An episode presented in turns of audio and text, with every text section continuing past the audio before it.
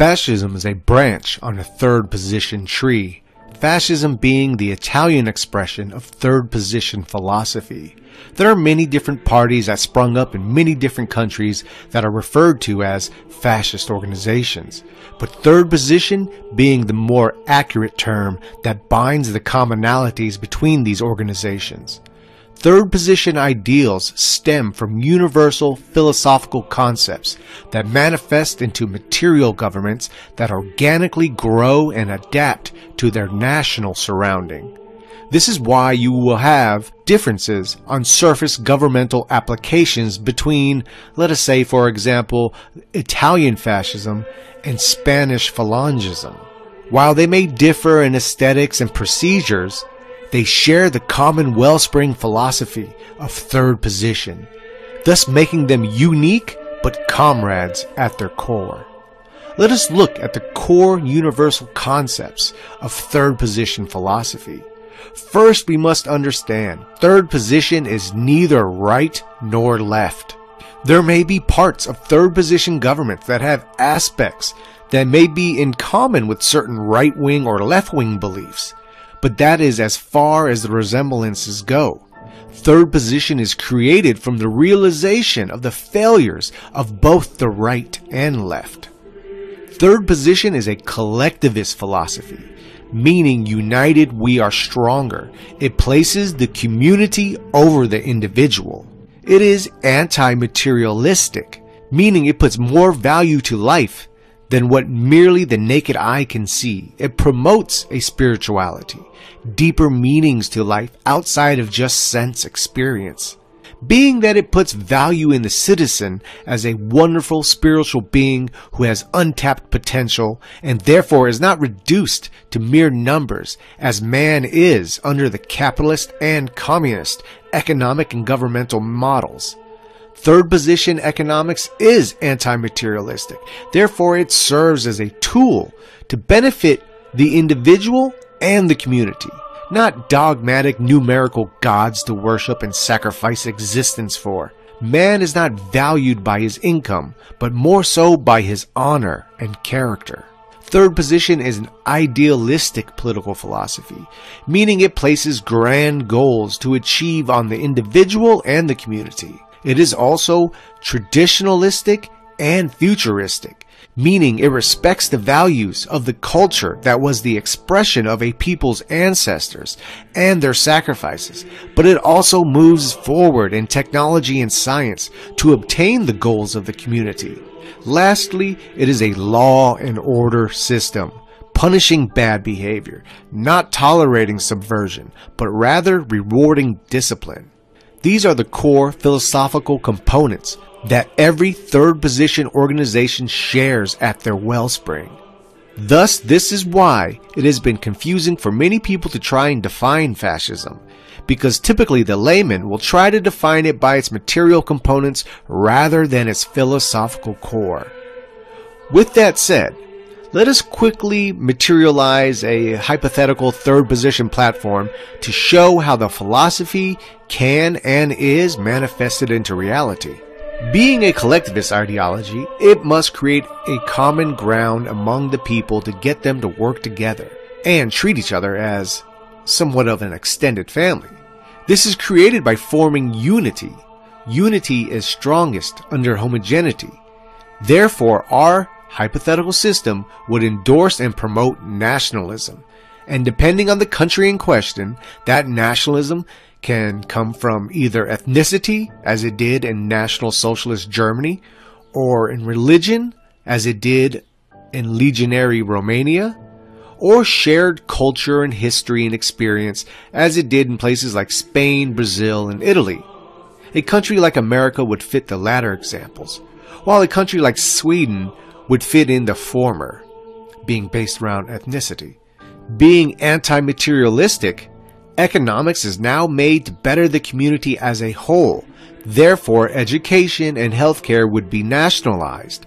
An economic system like syndicalism can be employed where just for example, we can say profit is divided into three categories for every business. The employer, the employee, and the state.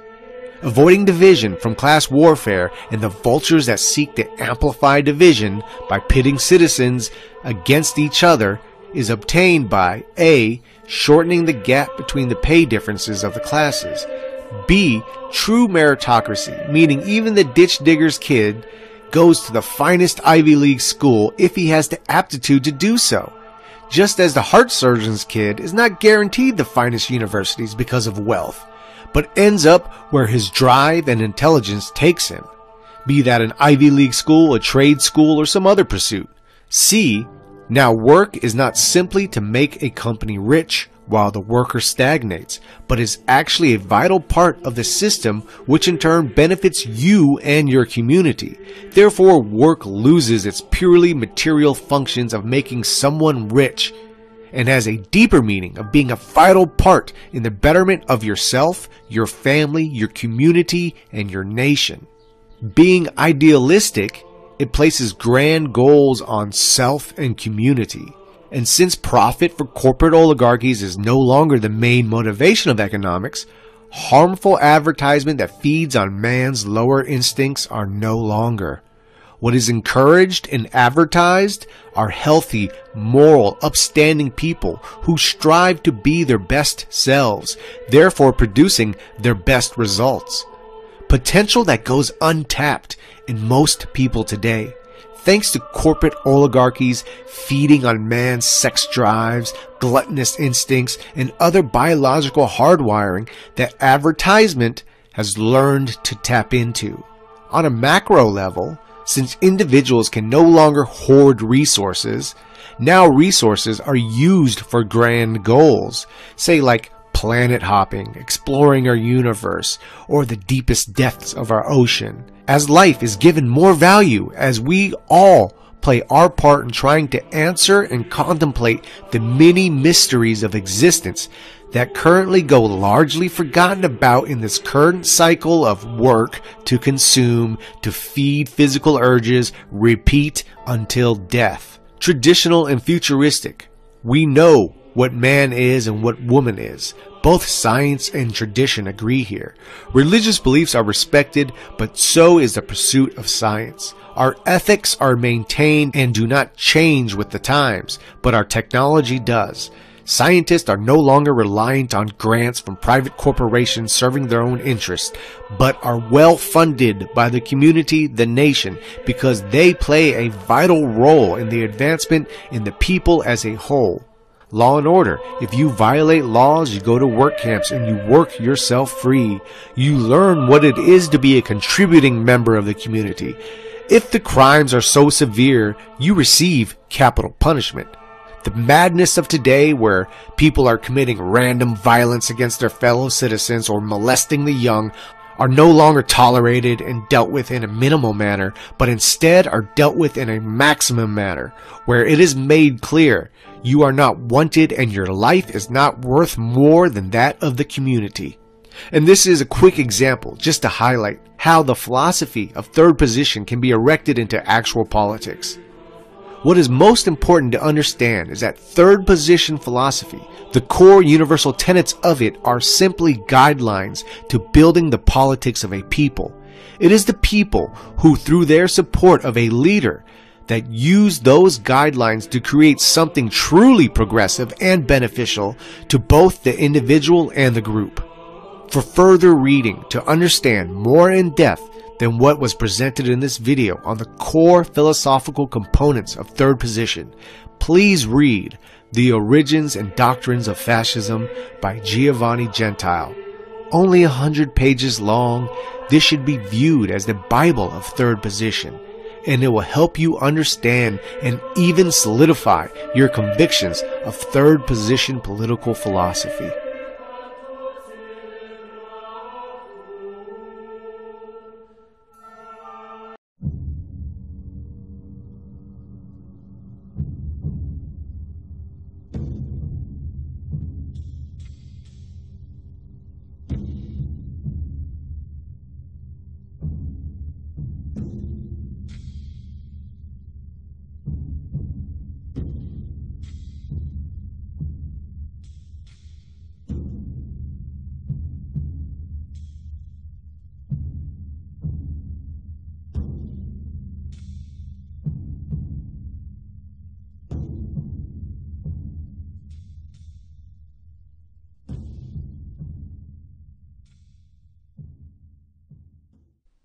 Let's get into another book on the philosophy of fascism, and this is entitled The Philosophy of Fascism by Mario Palmieri. We'll break this book down in three separate videos. This will be the first of the three installments. And he'll deal with the first part of his book entitled Fascism as a Way of Life. One indivisible tie binds together the destinies of all men. There cannot be any joy or any pain experienced by one single individual, any good or any evil befallen him, which shall not ultimately affect the welfare of the race, the progress of the world, and the very course of history. As the fall of stone in a quiet pool draws at the surface of the water concentric circles which grow always wider in diameter until they extend to the extreme limits of the pool, thus the consequences of a human deed which seemed at first to affect the life of one man grow little by little to affect the lives of all men. So, whether it's acknowledged or not, if you live in a community of people, an individual's actions, especially negative actions, affect much more than just themselves. No other period of human history is deemed, in fact, to be more unique, more brilliant than the period of the Renaissance. If ever man seemed to have found the true measure of his powers, it was then when life was all one glory of artistic expression. But the Renaissance sang not only in the paean of art, it sang also the birth of individualism. The philosophy of life, which was to guide through the following centuries the thoughts and actions of men towards the present state of chaos and despair the invisible and imponderable forces which molded the aspects assumed by the various manifestations of life of modern times were indeed born with the Renaissance. And the historian who attempts to portray the debacle of individualism and the rise of fascism must go back in time to discover the roots of this phenomenon within the fertile soil of ideas, theories, systems, etc., characterizing those eventful years. The Renaissance has importance. Instead, inasmuch as it represents the birth of individualism, the birth of a philosophy of life which was to hold sway over the thoughts and actions of men for well nigh four centuries. Those momentous centuries characterized by the greatest changes in all fields of human activity.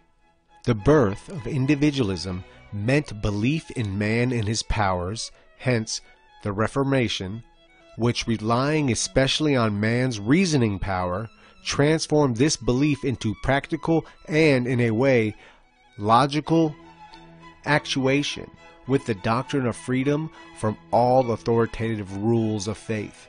The birth of individualism meant also the birth of freedom from all external authority, all external constraint, all external rules and laws. Hence, liberalism, which, forgetting that man is truly a man only because he is a part of a greater whole, proclaimed the doctrine of liberty, which is at the bottom only a doctrine of negative liberty. The birth of individualism meant, in short, the decay of all ties which connect man to the spiritual world and make of him a being thoroughly distinct from the world of nature. So the third position thought is individualism, extreme individualism. Of course, there's always an individualism within everyone, and there's always individualism encouraged as far as expression creativity, etc., how man has created and invented, manifested thought into reality. But when the overall dogma of the society, of the New Age preachers, of democracy, of liberalism, of capitalism, is the individual above all, that severs the root of the individual from the collective, from his people, from his tribe, from his ethnicity, from his race, from his nation, etc. What is individualism then? Individualism is the negation of the fundamental unity which is at the root of being and which underlies the whole world of man, is the negation of the principle of authority which reattaches through intermediate stages the fleeting individual to the eternal source of justice and power, is the truly worthy of its name when it releases man of the tyranny of his needs, his desires, and his wants, and makes him choose of his own free will what is of higher value than the satisfaction of senses, is the negation of the principle of duty, which is in the foundation of all the moral world, and the affirmation in its stead of the principle of rights.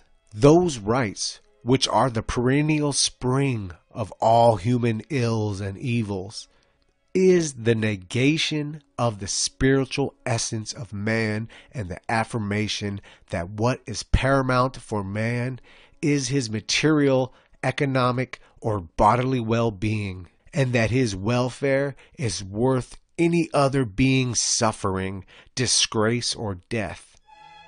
Is the glorification of each individual as a center and lord of the whole universe and the apotheosis, consequently, of his individual needs, passions, and desires, is finally the triumph of all reasoning faculties of the mind over the mystic powers of the soul.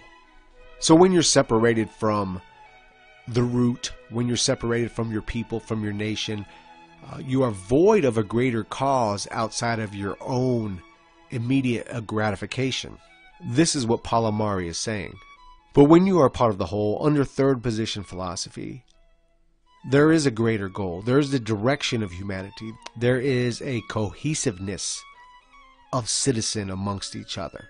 Jobs are not worked simply to make money, to pay rent, and to buy shit but jobs are worked because they are contributing to the direction and the progress of the society and mankind itself.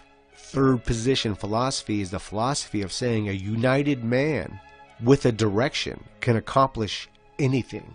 But individualism and democracy and capitalism is tyranny of the lower instincts of man. Palmieri goes on. It is thus that, guided by the tenets of such a fatal philosophy of life, man was no longer concerned with the great beyond, with the ideals of ethics, with the triumph of law and justice, with the dream of salvation, with visions of great feats of the Spirit. With the advent of modern times, man became primarily and above all concerned with his own welfare.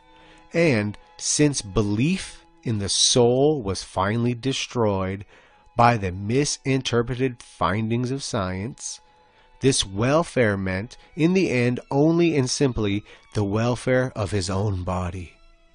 The search for a meaning of life ended at the same time with the discovery that the individual is the center of the whole universe, and that this universe is nothing more than a playfield ready at hand for the expression of his personality. Individualism, asserting itself and triumphing thus every other conception of life, gradually led mankind through democratic government, competitive business, acquisition property, heredity wealth, economic individual welfare, social class struggle, and national wars. To a state of things of which it is already possible to visualize the outcome.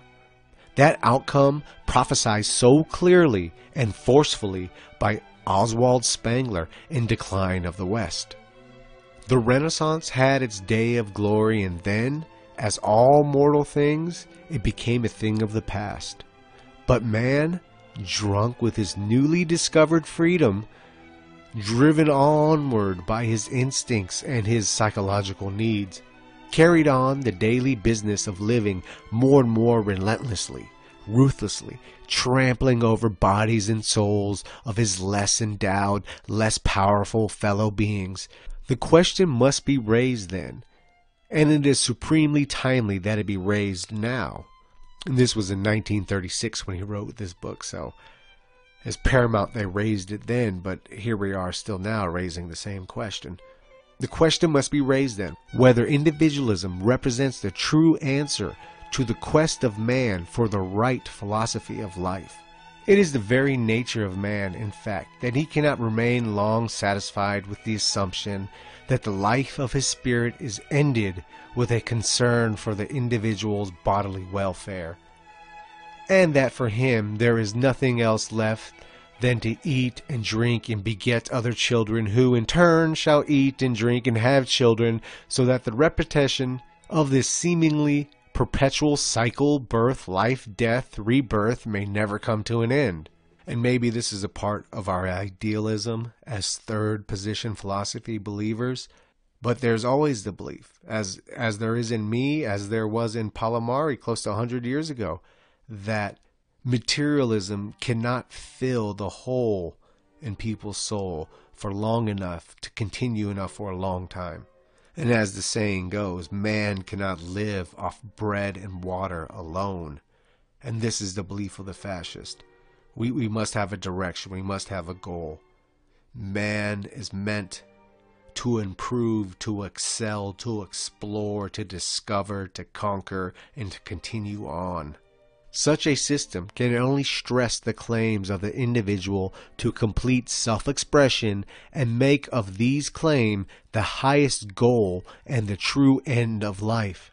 But the claims of one individual must need conflict with the claims of another. The life of one being must need be at war with the life of the whole if those claims are to be a triumph. An effort must be made to break the invisible tie which binds together the destinies of all men. If the life of the one be set against the life of another, a whole endless series of evils arises in short, whenever and wherever individualism triumphs as a philosophy and a way of life. And that's exactly what goes on under capitalism. You are set to compete financially against your neighbor, against your fellow citizen. If you work for a different company that produces the same product, you're working to put your fellow citizen out of business because it directly improves your material life. Under third position philosophy, competition exists, but the competition is not at the expense of putting your fellow citizen out of work, of taking food off the table from children of your own nation. It is thus clearly seen that the conditions which made possible the rise of fascism arose from the basic conception of which the modern life of the Western world is based. These conditions are not peculiar to one nation, but to all nations.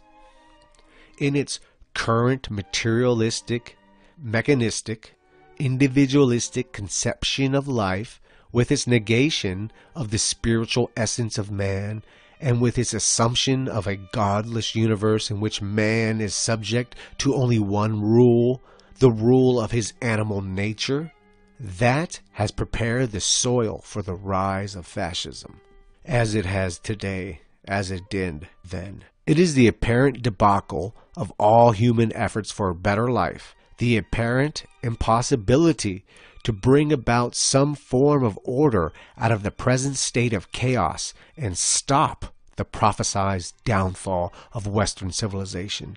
It is the realization that man, left free to gratify his lust of power, his greed of gold, his love of the senses, his worship of force, is a pitiful and despicable being and it is finally the vision that a higher calling must be a true heritage of man. That has brought about the birth of fascism. It is the fact that man has lost faith in himself, the fact that he cannot derive any support from his inner world, and he finds himself compelled to grope for an aid in the outer world. It is the acknowledged fact of his sad moral decadence, in short, that has made possible the triumph of fascism. It is not unusual to hear, in fact, that fascism is merely a change of the social and political system of one nation, or a revolt of the middle class, or a organization of the capitalistic groups, or the domination of a militaristic caste. Also the tool of despotism, the product of reaction, the creature of dictatorship, the instrument of brutal incontinent violence, and finally, the nemesis of liberty. But all these definitions fail to seize the central truth of fascism. They place in a distorted relief some of the transitory aspects of the phenomenon, but shed no light upon its permanent and universal elements, that is, upon the inner core of fascism, which only has meaning and value for the whole world of men. Fascism is something more, something infinitely greater than a tyrannical dictatorship over the souls and bodies of men, something of deeper import than a new form of economic organization or a mere change of the social and political system of one nation. What is fascism then? Fascism is an immensely idealistic and, more specifically, anti materialistic and anti individualistic philosophy of life. Fascism turns toward the individual to tell him, Thy life has no absolute, no eternal value whatsoever. Thy life can assume worth only in as much as it is devoted and, if necessary, sacrificed to the triumph of an idea. Men live today, die tomorrow, but ideas live forever. And the one who will seek to save his own life shall truly lose it, because only by offering it in a holocaust to the everlasting idea does the individual life partake of the character of immortality. Immortality is obtained and in the small part of contributing to that idea and being a small part of that, or to being a large part of that, of being an innovator and creator, and enhancer within the idea. This meaning of life as a triumph of a remote ideal over the immediate reality of a universal over the individual is a fundamental characteristic of fascism. The conduct of life must rest upon three great unalterable principles. Fascism maintains, namely, the principle of unity, the principle of authority, and the principle of duty. Man does not live by bread alone, but also and mainly of beliefs. Given an inspiring set of beliefs, man may be able to accomplish great deeds and the world may be vivified by a new age of faith.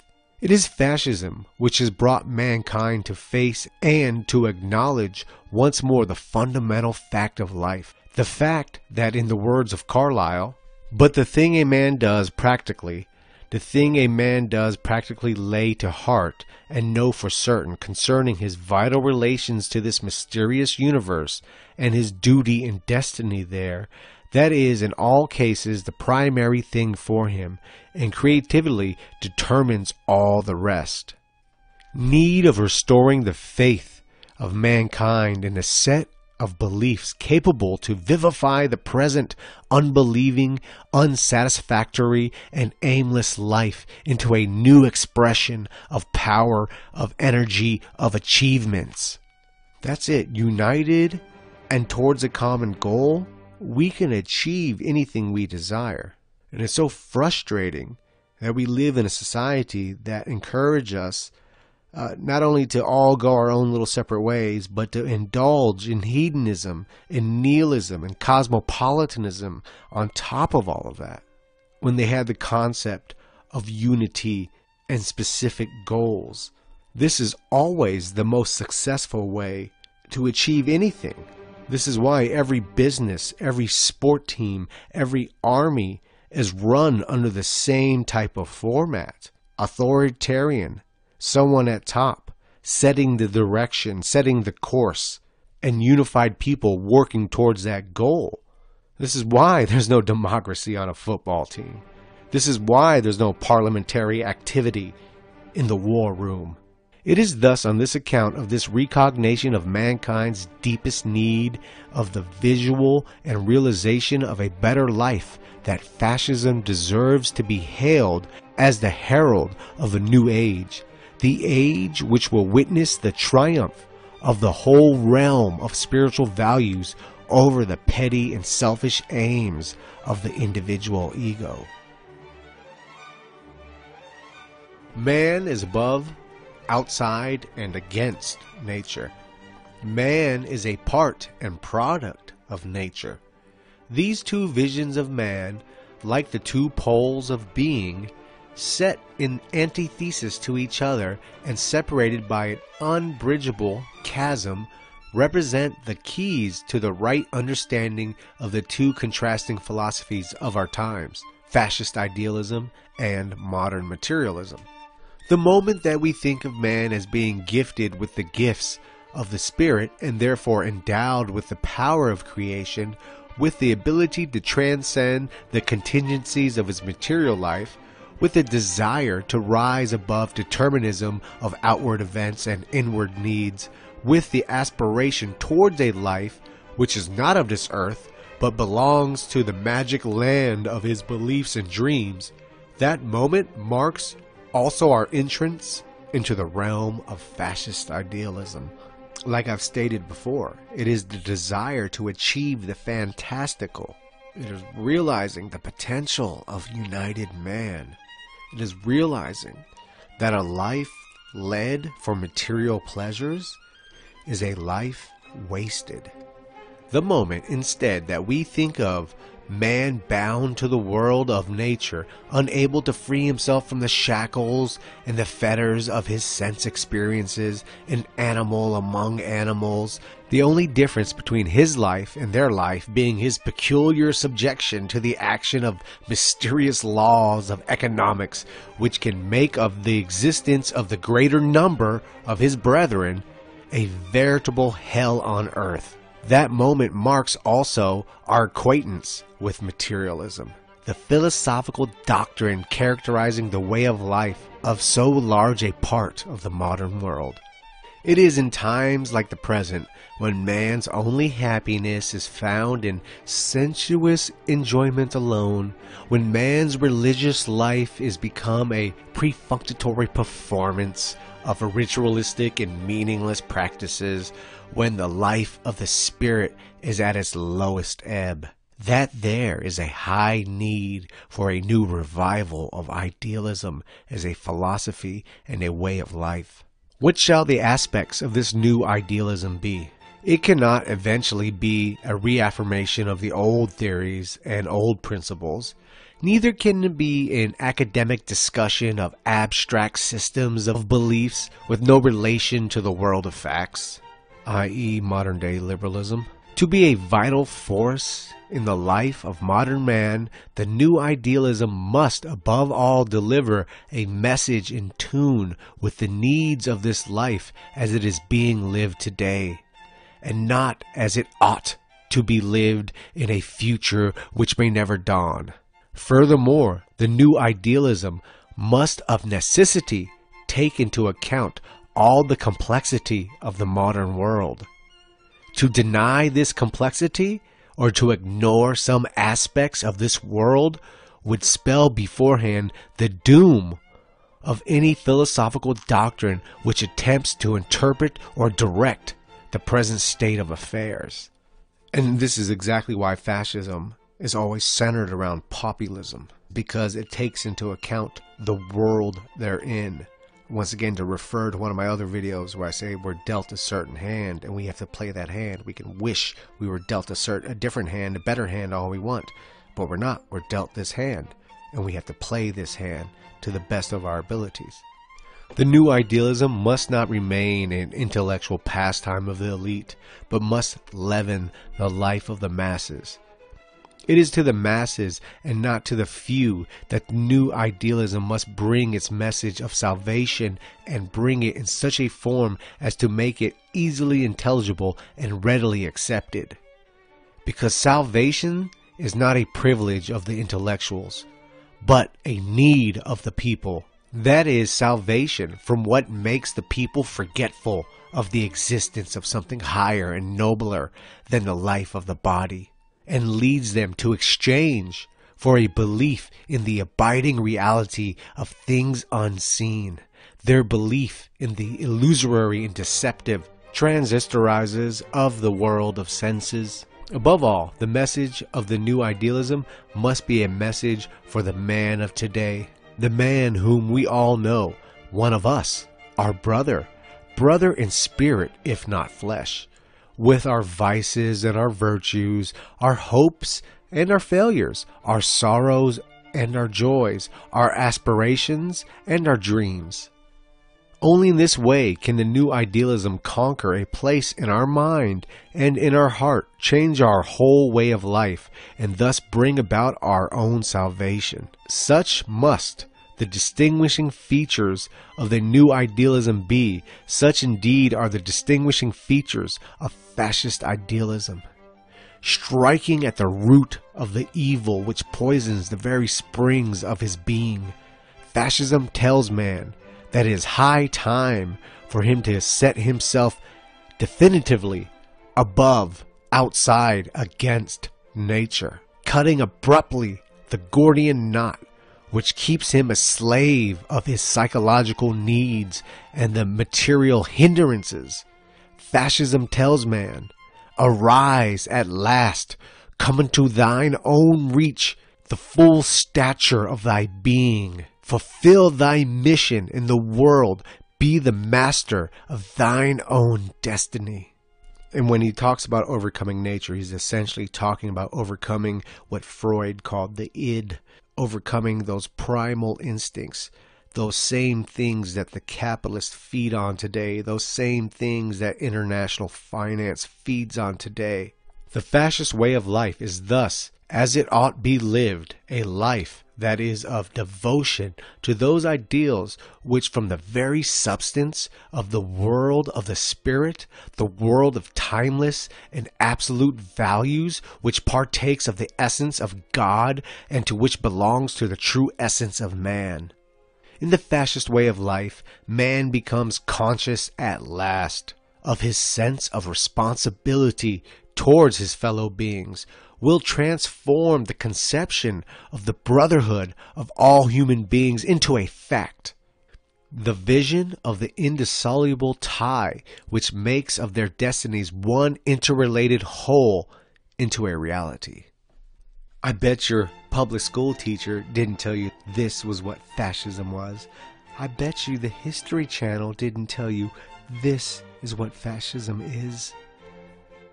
They create a false narrative and false reality of fascism because they fear it.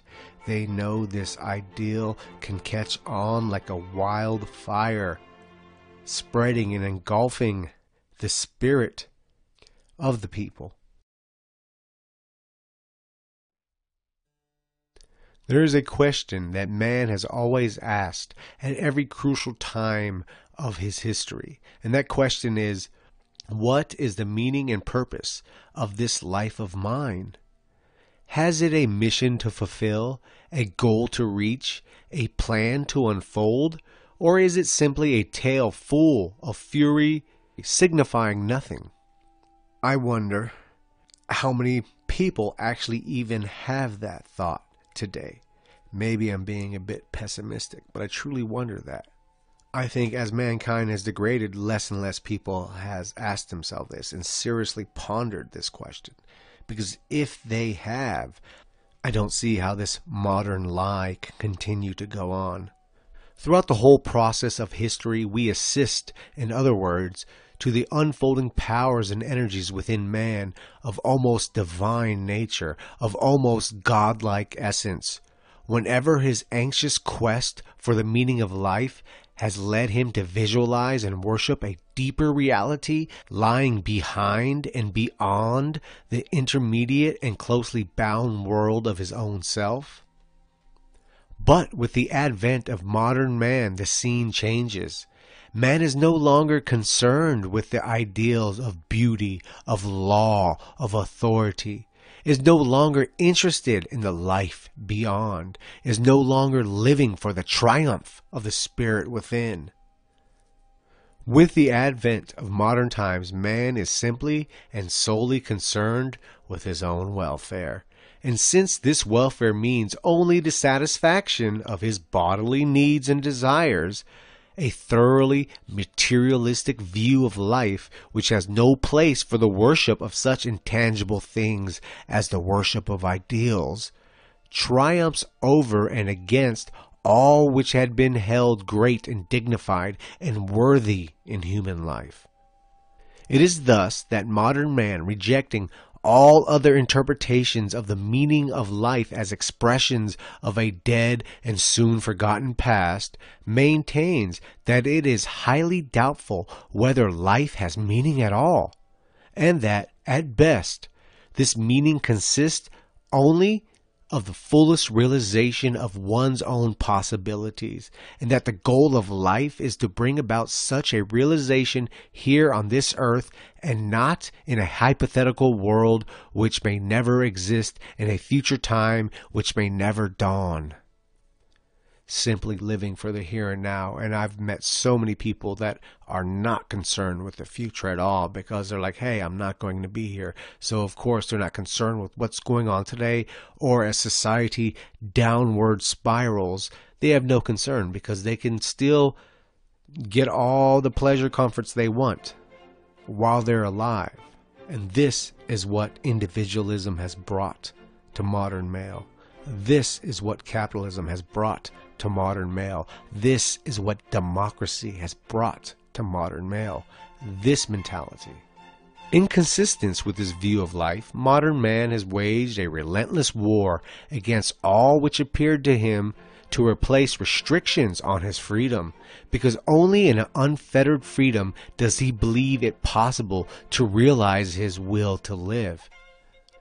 To let all this come to pass, he has made a slogan of the word liberty, which has become for him a truly magic word capable of unlocking the doors of heaven and uh, on earth and offering him what he has always sought and never found because it can never be found visa material and sensual happiness.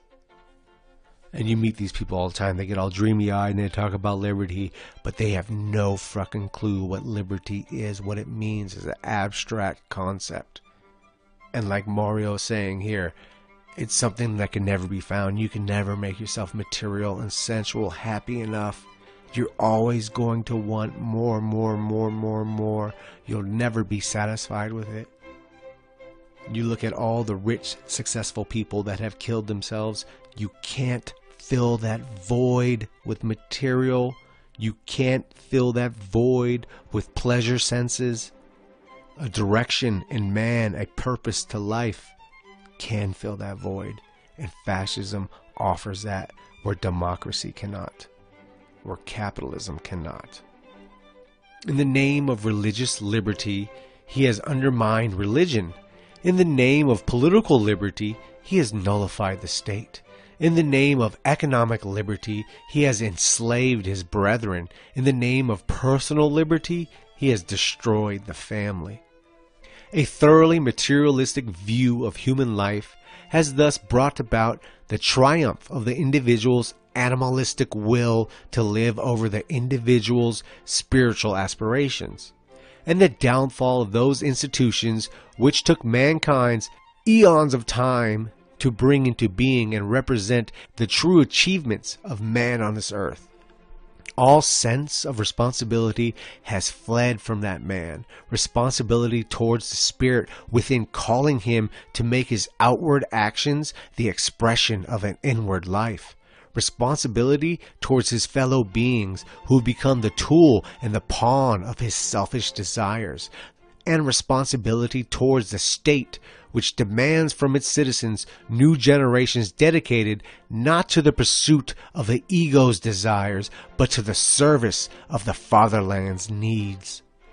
A new dark age is still possible, and it will dawn upon us soon enough unless we find a meaning for life, a different purpose than the satisfaction of the senses, and finally, a new goal for our efforts. It is the possibility of such a dark age which fascism is trying strenuously and successfully to stave off by teaching us anew the truth that we need to visualize and to worship a deeper reality lying beyond lying behind and beyond the intermediate and closely bound world of the self. If we want to find peace, achieve salvation, and restore dignity and purpose to our life.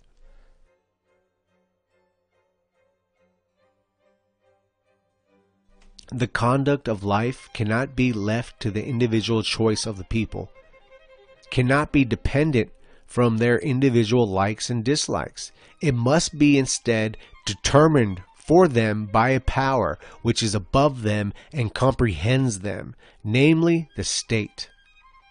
Because upon the state rests the duty and the task of the fulfillment of the national ideal. Because the state alone is conscious of the ends and the aims of the nation's life. This cardinal tenet of fascism, fully realized in practice as well as in theory, brings to a close brings to a close the whole period of human history characterized by the belief in man and his powers. That period begun with the Reformation, leading to the French Revolution and the Declaration of Rights of Man, and ending finally with the present state of chaos and despair of the modern world. The conduct of life must rest upon three great unalterable principles. Fascism maintains, namely, the principle of unity, the principle of authority, and the principle of duty. The first principle of the fascist conduct of life rests upon a mystic belief of the oneness of all living beings. The second principle, the principle of authority, rests upon another mystic belief, that of the divine essence of the hero. Not the military hero, but the hero in the sense meant by Carlyle's hero of the soul. And he says, Carlyle says, find in any country the ablest man that exists there. Raise him to the supreme place and loyalty. Reverence him. You have a perfect government for that country. No ballot box, parliamentary eloquence, voting, constitution building, or other machinery whatsoever can, can improve it a whit. It is the perfect state, the ideal country. Thus spoke Carlyle in his lecture on the hero as king delivered the 22nd of May, 1840, and his words are no less true today than they were a hundred years ago. Nay, still closer to the truth, if that could be possible, and true in a still deeper sense than Carlyle ever thought. And that's been shown all throughout history. When you have this avatar, I mean, they just completely change the whole game. They can lead a people to heights uh, never thought obtainable. No man is an outcast in the social system of fascism. No man is worthless. No man, that is, who belongs to the fascist nation and to its life. And, and that is another frustrating aspect of being a fascist in this modern world is that the people fascism would help the most uh, damn it today and, and they want to commit violence to you for being a fascist. So it's a grand irony and a little black pilling at times when you're met with so much resistance and ignorance towards the fascistic ideal when no man is worthless in a fascist nation. That is the point of fascism. But today we see in the modern system, in the current system, not only are men, some men worthless, but many are expendable. It is therefore not the smallest title of glory of fascism to have brought about this new realization of the fellowship of man at a time held by common consent to be a time of supreme and inevitable moral decadence. Well, you should see it today, buddy. I mean, if he thought that was moral decadence in the 30s, yeah, he had no idea. Well, he had an idea. He was obviously fighting against uh, what the future was going to be if fascism didn't win. But yeah, we, we got moral decadence uh, cubed compared to what uh, Mario Palmieri was dealing with. But those two great principles of unity, of all human beings, and of devotion to authority as expressed through the scale of human values cannot be separated. Fascism holds from the third and greatest principle of all, the principle of duty.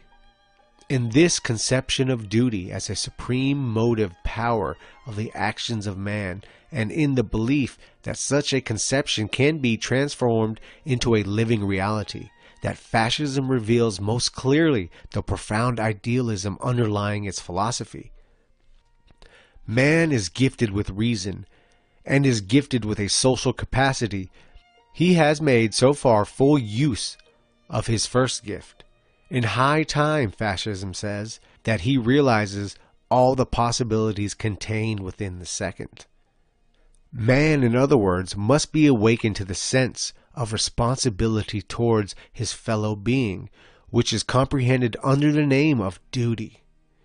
And until this sense of responsibility is entirely awakened and active in his life, he is not entitled to the name of man think military brotherhood when he's talking here. Think uh, of that bond that's built and, and brotherhood uh, when, especially in battle. And he's saying citizens should manifest the strength of this bond, even without battle, but simply being citizens, being brothers on the same path, on the same mission, battling the same struggle together as we advance together. In common with all the animal kingdom, man pursues his rights, but alone in the universe he is bound to recognize duty. Fascism rejects the doctrine of materialism and any other doctrine which attempts to explain the intricate history of human societies from the narrow and exclusive standpoint of the preeminence of material interests. Finally, when faced by the issue of relationship of man to his fellow beings, fascism rises to the vision of that future state of society, that state in which man shall not attempt to enslave his brethren, shall not erect himself as their master, but shall instead do whatever in his power to elevate them to a higher level of consciousness, where ethical norms reign supreme.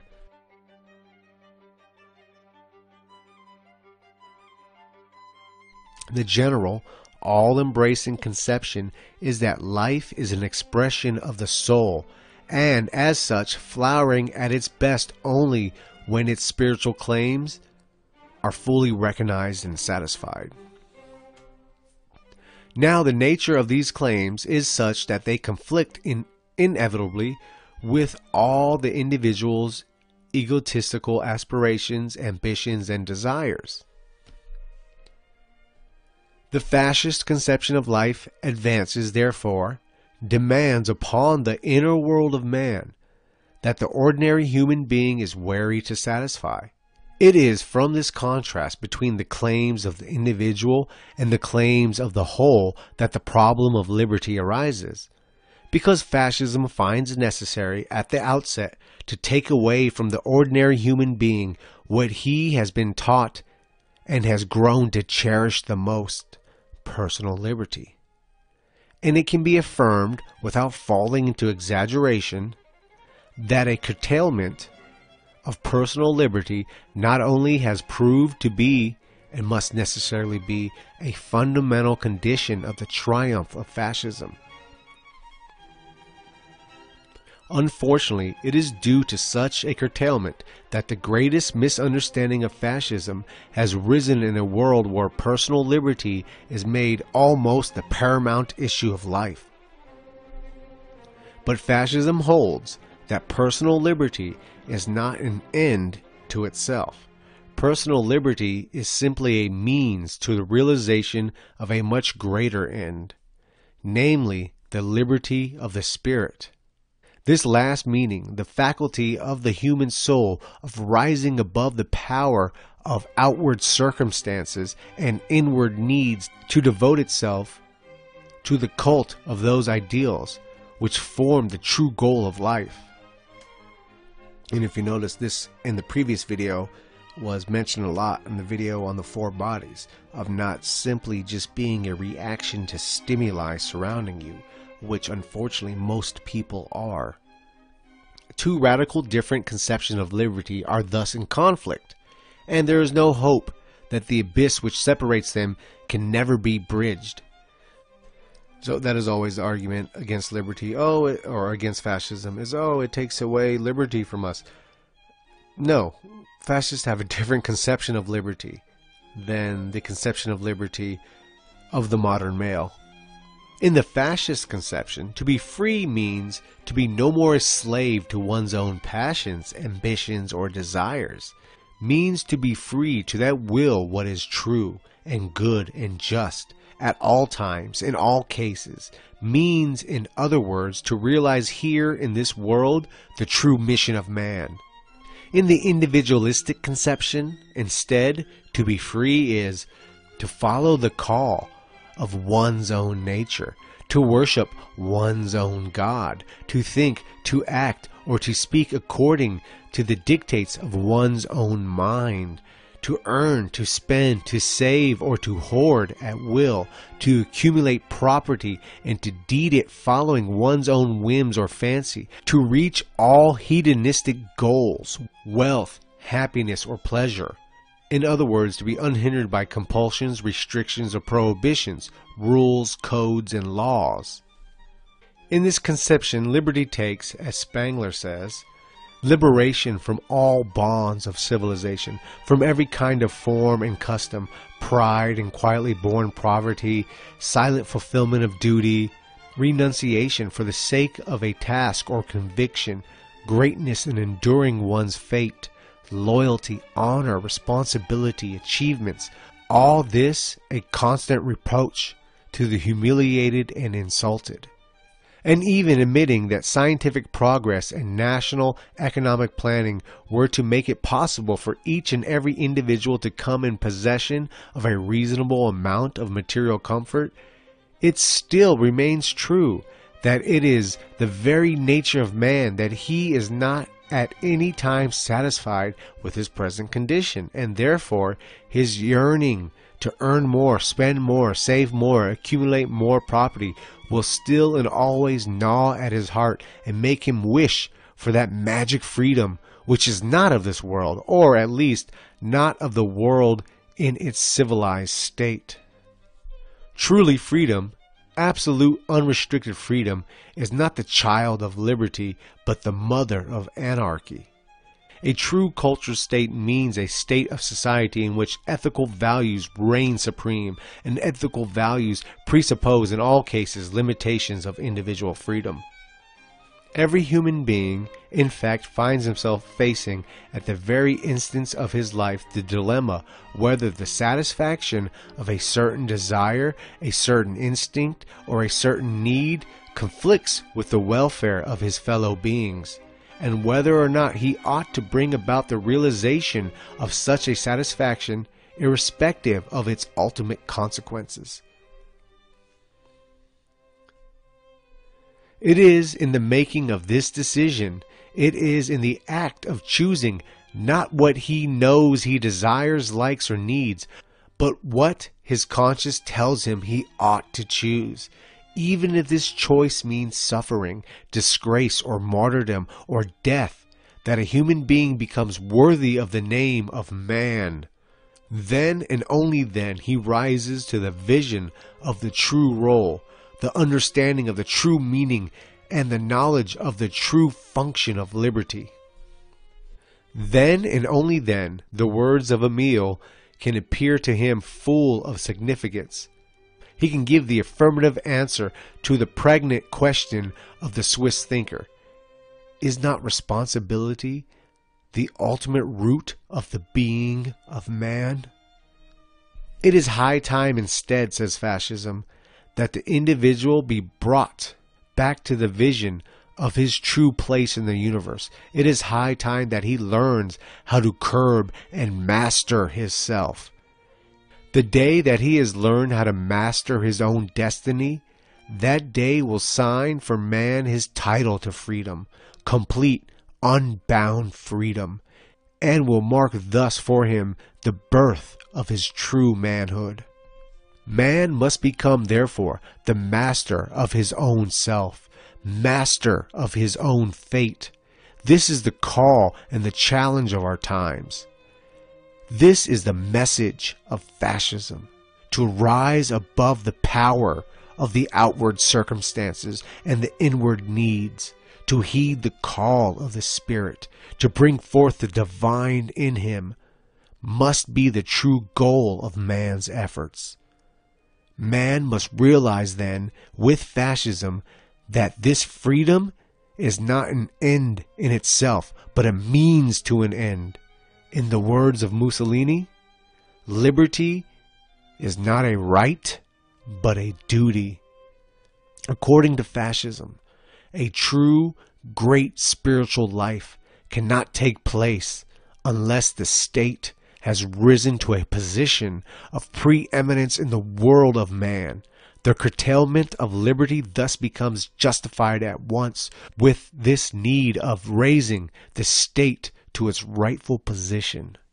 And that position is being the spearhead, guiding and creating this type of society, this type of environment where man's lower instincts are not fed upon where man is not encouraged to indulge endlessly in his personal wants, but rather man becomes a part of a team, man becomes a part of the nation, man now has a reason to work and live outside of himself.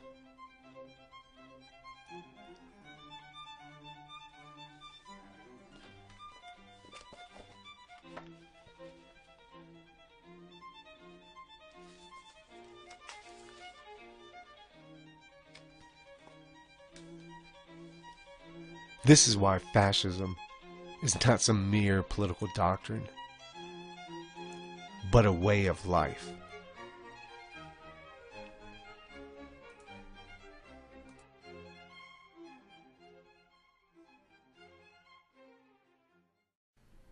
Let's get into a second part of a three part series of videos based off of the book The Philosophy of Fascism by Mario Palmieri. The first part dealt with fascism as a philosophy, fascism as a way of life. Part 2 will deal with fascism as a political and economic organization.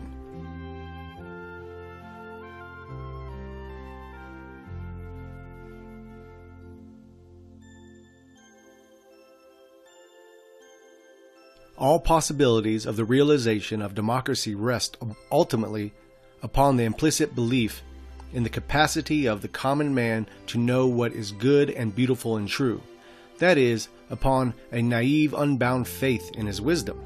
And because it has been generally assumed that wisdom can be taught, it was only natural to hope that in adequate time the common man would undoubtedly become the living embodiment of all intellectual and moral virtues. And finally, because men in general believe to be true what they only hope to be true, the gospel of democracy as this new utopia found immediate acceptance and widespread diffusion. The whole history of modern times may be characterized by the struggle, the temporary victory, and the final defeat to ensure the kingdom of democracy in human society when this society was not ready, and is not, and will perhaps never be, to let the common man be arbitrator of his own and his brother's life. But this phase of human history is drawing to a close if it has not already drawn to a close. You have to remember at this time they were pretty hopeful that they've seen the end of capitalistic democracies. More and more clearly and forcefully, we are coming to realize that we were and are deceiving ourselves, that narrow limitations constitute the boundaries of the spiritual, intellectual, and moral life of the common man, that he is by nature endowed with instincts but not with wisdom and that no amount of learning, instruction, education can ever increase his human stature beyond the limits set to his possibilities at the very time of his birth. Fascism recognizes, therefore, at the outset that democracy cannot be realized and that whenever and wherever it has been tried, it has degenerated sooner or later into an oligarchy of tyrannical autocrats, be they military as of old or financial as in modern times. And that holds true today. I mean, we are completely run by an oligarchy of international finance and multinational corporations. As Mussolini said, 17th of November 1922, we want to uplift the people materially and spiritually, but not because we think that number, mass, quantity may create some special types of civilization in the future. We leave this ideology to those who profess themselves to be priests of this mysterious religion. These words of Mussolini are the key to the twofold aspects of fascism, characterized by its lack of faith in the masses and its great aim of uplifting their material and spiritual conditions. What shall the fascist state do then for the countless beings constituting the pulsating living masses of people? With their ambitions and their desires, their love and their hates, their dreams and their hopes, what shall the fascist state do for them, and what can it expect from them in return? It is in the positing of such a question and in its answer where fascism differs most radically from any political and social system of modern times. Because the whole outlook of fascism on the role played by the different individuals of a nation is based on a philosophical conception of the uttermost singularity and importance. Fascism resolutely rejects that so often and so vociferously repeated slogan that all men are created equal. Fascism holds instead that all men are created unequal in intellectual, spiritual, moral, and physical attributes. What is common to all men is their humanity. But just because of the fact that the supreme meaning of this common root overshadows the meaning of whatever differences might exist in those accessories of human personality which are taught creative ability, artistic, artistic expression, and so forth. Just because of the fact that all men whether they are intelligent or not, creators or thinkers or laborers, artists or artisans, are nevertheless only and simply human beings after all. Fascism holds that all the members of a nation must consider themselves to be nothing more than servants of one cause, giving correspondingly to the inborn possibilities the full measure of their devotion to the triumph of this cause. What mankind has lost thus with the loss of political democracy, it has gained with a revenge in this new conception of a spiritual democracy where the greatest and lowest have, in the eyes of the state, the same ultimate worth. The criticism heaped thus at fascism, when it has been confused with dictatorship, has no foundation because the two terms are not synonymous, because fascism is something more, something infinitely greater than dictatorship.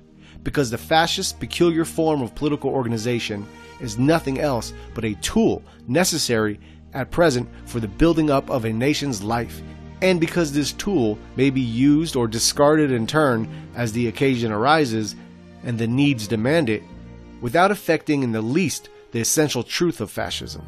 If authoritarian rule, in other words, is temporarily a necessary element of fascism, if liberalism must be discarded for a new form of social theory if democracy is incompatible with the true political and social characteristics of mankind, it is nevertheless also true that fascism does not imply necessarily dictatorship, that liberalism may still evolve so as to accept as fundamental reality of life the duality between the possibilities inherent to man as individual and those inherent to man as a social being and abandon forever its utopian belief in man as master of the whole universe, and that finally the new democracy may be enabled to select heroes for leaders, true heroes, not demagogic puppets, and become thus another form of fascism under a different name.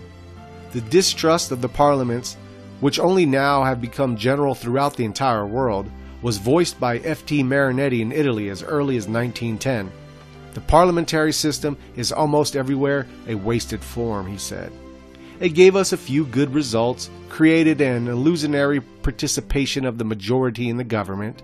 I say illusionary because it is proved fact that people cannot and will never be represented by representatives, that they do not know how to select. The people, therefore, always remain outside the government. Okay, the fascist state.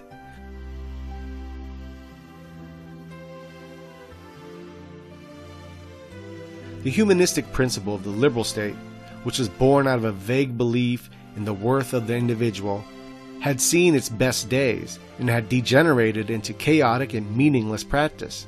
The democratic principle, which presupposes the inborn wisdom of the masses, the fundamental moral goodness and the unquestioned intellectual capacity of the people, had been thoroughly disproved by the actual facts in those countries where it had been most characteristically tried.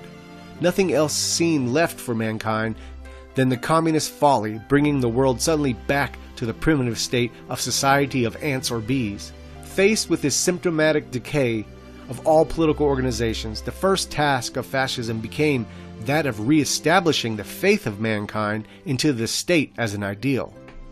The reason of being of the state is not to be found instead, according to fascism, in external causes like, for instance, a social contract of its component parts, but it is to be found in the nature of the ethical entity summing up in itself the collective expression of a nation. Without the state, there is no nation. As the nation first rises to consciousness of itself in the state and through the state. It is, instead, the supreme characteristic of the fascist state the capacity and the will to act, to legislate, and to command, the capacity, in other words, of operating as an ethical personality. This concept of the function that the state must fulfill in the world of man, and which represents, without doubt, one of the most original concepts of fascism, finds its most brief and explicit expression in the definition of the state fascist labor charter, the Magna Carta of fascism. To read this definition means to read the opening of a new chapter in the development of human society. It means also to breathe again the air of idealism, coming to vivify once more the life of man into an expression of spiritual energy. It means finally to prove the sense of elation and pride derived from the realization that it is yet possible for man to know and realize some of the highest truths of the spiritual world. And the quote he's speaking about from the Fascist Labor Charter, which also on this channel there's a video based off of the Fascist Labor Charter. Uh, the quote being The Italian nation is an organism which has an aim, a life, a means of action superior both in element and power, an element of time to the aims. The life and the means of action of the individuals or groups of individuals who compose it. We find thus, in his first utterance on the subject, Mussolini says on November 16, 1922, It is not of definite programs that Italy is lacking. No. What is lacking to Italy are men and the will to apply those programs. The state represents today this firm and determined will. The definition of the state finds thus an always better expression as time goes on, but the supreme function of the fascist state, that of safeguarding and incarnating the idea, the essence of the will of the nation, is awaiting its true definition as yet. This definition is almost at the point of being defiantly uttered when Mussolini, speaking on the 8th of August 1924, says, The state sums up in itself not only political consciousness of the nation at the present time, but also what the nation is going to be in the future. The fascist state is, in other words, not only the social, political, and economic organization of the people of a nation, but it is also the outward manifestation of their moral and religious life, and as such is therefore an ethical state. In the words of Giovanni Gentile, we affirm our belief that the state is not a system of hindrances and external juridical controls from which men flee, but an ethical being which, like the conscience of an individual, manifests its personality and achieves its historical growth in human society. Thus, it is conscious of not being hedged in by special limits, but of being open, ready, and capable of expanding as a collective and yet individual will. The nation is that will, conscious of itself and of its own historical past, which, as we formulate it in our minds, defines and delineates our nationality, generating an end to be attained, a mission to be realized. For that will, in case of need, our lives are sacrificed. For our lives are genuine, worthy, and endowed with the inconstitutable value only as they are spent in accomplishment of that mission. The state's active and dynamic consciousness is a system of thought, of ideas, of interests to be satisfied, and of morality to be realized. Hence, the state is, as it ought to be, a teacher. It maintains and develops schools to promote this morality. In the school, the state comes to a consciousness of its real being. According to these views of fascist thinkers, the state is therefore no more a purely abstract political entity, but a concrete being whose growth, development, and progress follow laws upon their own. And the nation is, at the same time, the material substance and the spiritual essence of the state. The process of education implies thus primarily the formation and fostering of the national consciousness. The rise of fascism destroys forever, thus, that Gideon's knot of apparently insoluble social problems born from the clash of conflicting interests of individuals within the state. No individuals or group, political parties, cultural associations, economic unions, social classes are outside the state. Fascism is therefore opposed to socialism to which unity within the state, as the amalgamation of classes into a single economic and ethical reality, is unknown, which sees in history nothing but class struggle. Fascism is likewise opposed to trade unionism as a class weapon, but when brought within the state, fascism recognizes the real needs which gave rise to socialism and trade unionism, giving them due weight in the guild or corporative system in which divergent interests are coordinated and harmonized within the unity of the state. Grouped according to their several interests, individuals from classes, they form trade unions when organized according to their several economic activities. But first and foremost, they form the state, which must never be considered as a mere matter of numbers and simply the sum of the individuals forming the majority. Fascism is therefore opposed to that form of democracy which equates a nation to the majority, lowering it to the level of the largest number. But it is the purest form of democracy if the nation be considered as it should be from the point of view of quality rather than quantity. As an idea, the mightiest become the most ethical, the most coherent, the truest, expressing itself in a people as the conscience and will of the few if not indeed of one, and ending to express itself in the conscience of the will of the mass, of the whole group ethically molded by natural and historical conditions into a nation advancing, as one conscious and one will along the same line of development and spiritual formation. The nation is not a race, nor a geographical defined region, but a people historically perpetrating itself, a multitude unified by an idea and imbued with the will to live, the will to power, self consciousness, personality. Fascism, in short, is not only a lawgiver and founder of institutions, but an educator and promoter of spiritual life. Its aim at refashioning not only the forms of life, but their content. Man, his character, and his faith to achieve this purpose, it enforces discipline and uses authority, entering into the soul and ruling with undisputed sway. Therefore, it has chosen as its emblem the lictor rods, the symbol of unity, strength, and justice. The constitution of the fascist state? In the fascist state, the legislative power belongs both to the parliament and to the king, who through his Secretary of State exercises the legislative power by refusing to let any bill which he disapproves of receive parliamentary consideration. Of course, you have to remember in uh, fascist Italy, it, it truly never was a finalized fascist revolution uh, like what happened in Germany. Uh, the king was still the final decision maker. which personally I think was a mistake. It should have been fully revolutionary and depose the king right away. Furthermore, it is in the faculty of the executive power to emanate juridical norms without the immediate consent of the legislative branch of government, whenever the supreme good of the state may require it.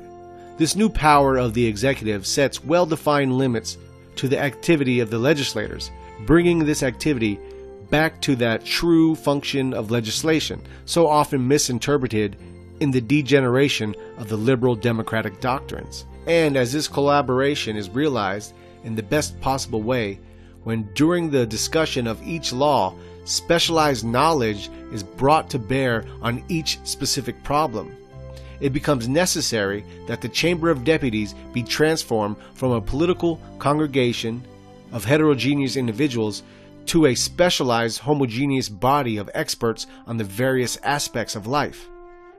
So very technocratic on decisions instead of having a bunch of lawyers and politicians you know, argue in the parliament about it. Uh, have skilled and educated and well versed people in whatever field the decisions being made taking a part of the discussion of what laws are to be made or what actions are to be taken. The Chamber of Deputies becomes thus a vocational chamber whose 400 members are elected are elected by list drawn up by the fascist Grand Council, containing 1,000 names designated by the various vocational groups of the nation. In the fascist state, the ministers are responsible only to the premier, who in turn is responsible to the king alone and to no other. The king, in other words, not the people, is the true sovereign of the fascist state. Highly characteristic of this reform is therefore the place which fascism assigns to the premier, who is also the Secretary of State. Now, this is Mussolini's role, as well as head of government, inferior in authority only to the king and invested with the dignity and the responsibility far superior to that of any other organ of the state. This authority conferred to the head of government is far from making of him what is commonly meant today by the word dictator. Time it was when a dictator was a person elected by the people and to whom the people delegated their authority for a determinate period of time only. A dictator was then a servant, not a master of the people, he worked in the interest of the people only and inasmuch as the people were then identified with the state. He worked in the interest of the state. The two poles of the fascist state are the people and the king, not the people and the head of the government. While the king personifies the sovereign authority of the state, authority which in itself sums up all powers executive, legislative, and judiciary the head of the government represents only the king in his relationship with the people. It is thus that in the fascist reform of the state, the king is still the only one who has the right to declare war or accept peace, the right of pardoning those condemned by the judiciary organs of the state, the right of stipulating in the name of the state treaties of alliance with other states, and finally the right to be outside and above all laws. The description of the fascist reform would not be complete without mentioning the part played by the the Grand Council of the Fascist Party. This Grand Council is an absolutely new organ of government, a purely fascist creation, which finds no counterpart in the constitution of any other state. The Grand Council being the voice of the only recognized political party of the nation, the Fascist Party. In the absence of a political chamber of deputies, is the only recognized political organ of the fascist state. The Grand Council does not legislate nor pass judgment, neither enforces laws nor repeals them. What it does accomplish is something of a very elusive character. It maintains always alive the fascist tradition. Its more specific functions are the approval of the king's successor, the designation of the crown of the head of the government and of to the ministers, the choice of the names to be submitted to the various vocational groups for the election of their deputies, the discussion of all questions which may affect the constitution of the fascist state, and the deliberation of all issues which may affect the life of the fascist party. In brief, the Grand Council is not the crown, not the people, not the government, not the party. It is simply the organ through which fascism will perpetrate itself in the Italian nation as long as there are Italians fit to become fascists. So in that segment, he broke down the levers of power in the Italian fascist state. And once again, a common misconception was Mussolini was this complete dictator figure when actually the king served more as that. And once again, in my own opinion, it was a bad idea. Mussolini and the fascists should have been more and more revolutionary and ousted the king. And of course, there were people that wanted that within the fascist party. And maybe that would have come about in some parallel universe where World War II didn't happen. When we go on now, we go on to the corporative idea.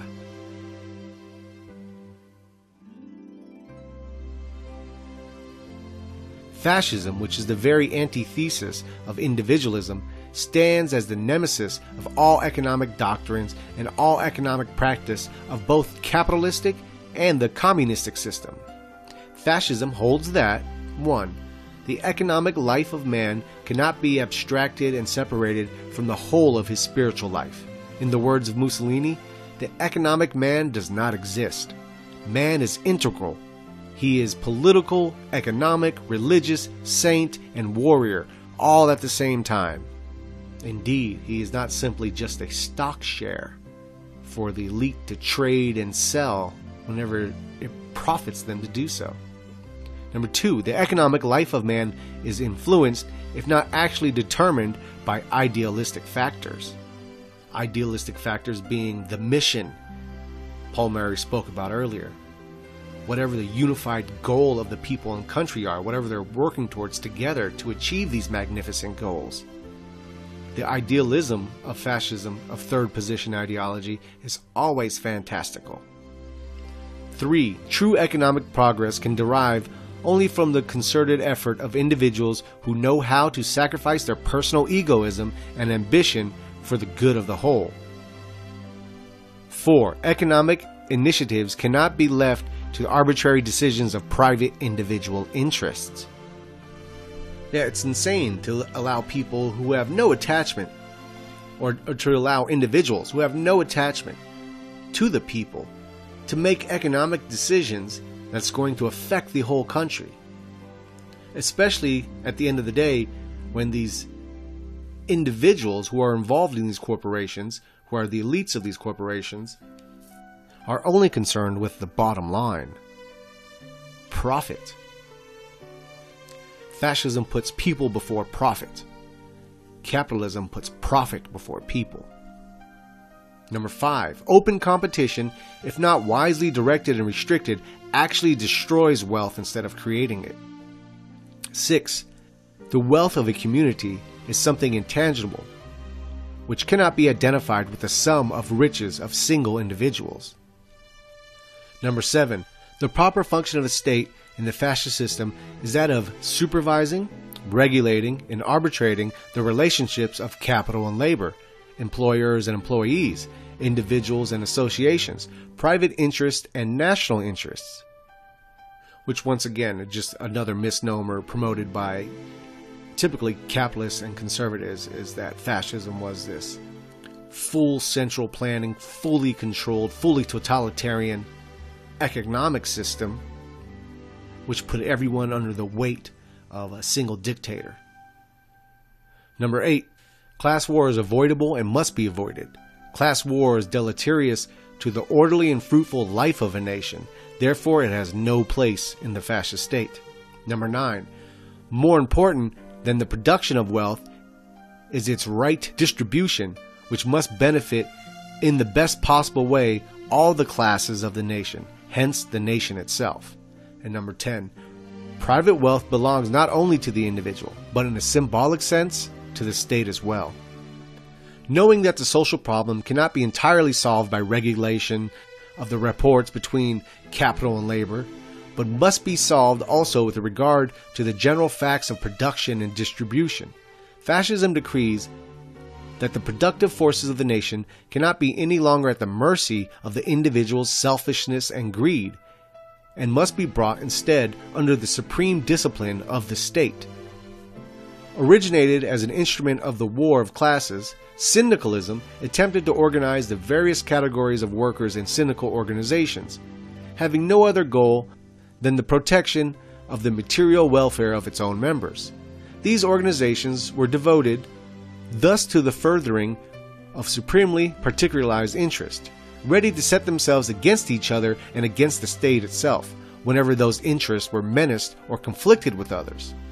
The problem which presented itself as an ominous menace upon the horizon of fascism at the outset of its very life in Italy was, therefore, to bring at once the phenomenon of syndicalism under the authority of the state, and successfully to transform its original aim of protecting the interests of the proletariat into protecting the interests of the whole nation. This could be accomplished only by enlarging the narrow form of the original syndicalist organizations into larger forms which would include all the citizens of the nation into an all comprehensive national manifestation. This manifestation of the Italians of all classes, all professions, all trades, and of all creeds into the framework of one enormous and far reaching organization, which has for its end the material welfare of the whole, is called national syndicalism. This national syndicalism represents the first attempt made to bring the egotistical claims of the individual under the discipline of the sovereign state. For the realization of an aim which transcends the welfare of the individual and identifies itself with the prosperity of the whole nation. To make this discipline possible, and the sovereignty effective in practice as well as in theory, fascism had devised the corporations, an instrument of social life, destined to exercise the most far reaching influence upon the economic development of fascist states. Within the corporations, the interests of producers and consumers, employers and employees, individuals and associations are interlocked and integrated in a unique and univocal way, while all types of interests are brought under the aegis of the state. Finally, through these corporations, the state may at any time that it deems fit, or at that the need requires, intervene within the economic life of the individual to let the supreme interest of the nation have precedence over his private particular interests, even to the point where his work, his savings, his whole fortune may need to be pledged, if absolutely necessary, sacrificed. The fascist state can be defined then as a state of syndical composition and corporative function. Through these corporations, the fascist state not only recognizes the specific interest of individuals, of classes and categories, also recognized by the liberal and democratic state, but in addition organizes them, submits them to the authority and discipline of the state, and makes of them the most appropriate instruments for the development of the economic life of the nation. Whoever thinks of fascist economy must think of it, therefore, as of something more than a new form of economics, because it is first of all and above all a translation of ethics into economics, an application of ethical principles to economic facts. Once the economic problem has been disposed of, there still remains to be solved the problem of a satisfactory human life. Economic security cannot be more than a gateway. Economic security cannot be more than a gateway to the life of the spirit. Material welfare can never be exchanged or bartered for the welfare of the soul. The fascist doctrine avails itself of the economic principles of syndicalism and corporation, but considers them only as a tool. Its aim is not to establish a paradise of communism in which each man shall have equal share of all the good things of life, or the paradise of the individualism in which each man shall have all that he can get of all the good things of life and remain satisfied with them, but to establish a state of society where man, free of the struggle for existence, may devote his energies to a greater aim of concerning himself with those things which outlast the centuries and partake of the truth. Which has always been one of the most attractive aspects of fascism as far as I'm concerned, and what makes me a fanatical believer in it. Let's go over that again. But to establish a state of society where man, free of the struggle for existence, free from the struggle of existence, why? Because uh, you're part of this corporative system. Uh, you're working, you have a job, you're contributing, uh, you're getting that back, you're having your nationalized healthcare, your nationalized education.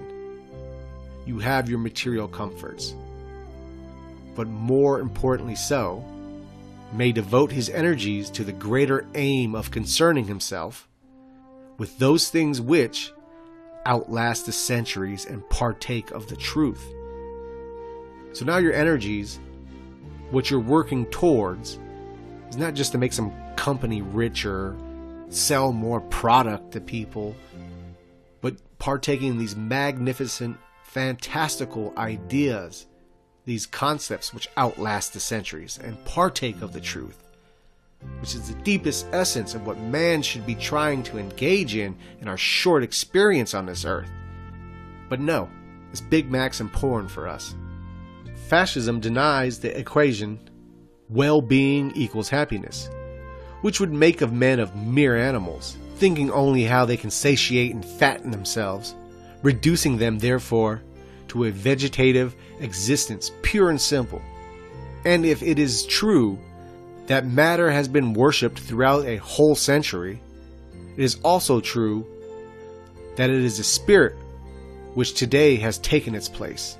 And he's talking about what was going on in modern Italy. If it's true that matter has been worshipped, like it is now, where it's all material worship today, uh, in his time, when there was this young revolution going on, it was spirit that had taken a place.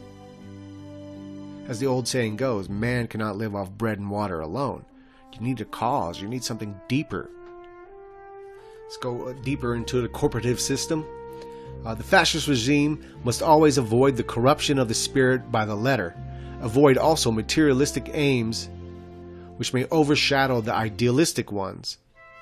Avoid finally the possibility of interest or ambitions of a few individuals prevailing over the general interest of the people. Mussolini. This syndicalist organization, generally thought of as a highly complicated structure, is in fact very simple. Employers and workers are grouped separately in professional and trade associations of the first grade, local syndicates. These local syndicates are grouped in turn in higher grade syndical associations called federations, each representing a single category or class of persons engaged in the same occupation. These federations, of a national character and therefore called national federations, are also linked together whenever they cover activities having some ground in common. This link is provided by a syndical association of a still higher grade called confederation, which joins all the national federations of syndicates engaged in one of the four branches of activity banking, industry, commerce, and agriculture. There are thus eight general confederations four of employers and four of employees, engaged in the four main branches of national activity, and in addition, a ninth national confederation of all intellectual workers constituted by the association of all persons engaged in the arts and professions, where no distinction is made between employer and worker. The confederations are organs of semi political nature because they are empowered to represent the interest of their affiliated syndicates in all their relationships with the national government and are empowered by the state to supervise, control, and coordinate on behalf of the government the activities of the local syndicates in its provinces. So it sets up stages of accountability. The duties of the local syndicates are a. To stipulate collective labor contracts for the workers in the territory of its jurisdiction. B. Settle labor disputes. C. Organize social welfare services and professional training courses for its members. D. Appoint representatives to sit at boards or committees where the entire category should be represented. And once again, in, in the fascist uh, labor charter video, it goes into details uh, very similar to this.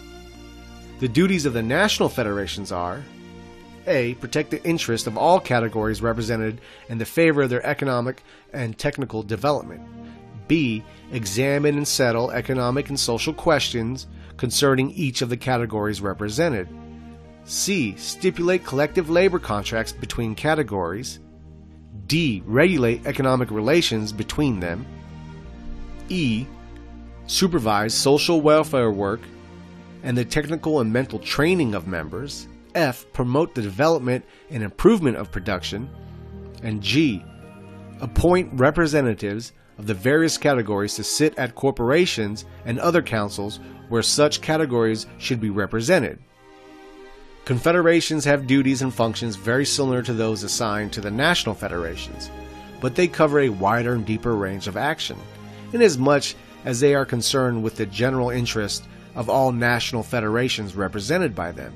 They represent, thus, the most important part of the entire edifice of fascist syndicalism. It is thus current practice of the fascist system that whenever disputes arise within a syndical organization, that they are referred to their respective corporations and, if necessary, to the Ministry of Corporations for an effort at conciliation. Should the conciliation fail, the dispute is brought before the Labor Court, which is nothing more than an ordinary court of appeal assisted by experts in the subject under dispute. So, once again, levels and accountability. The employer does not have the last say.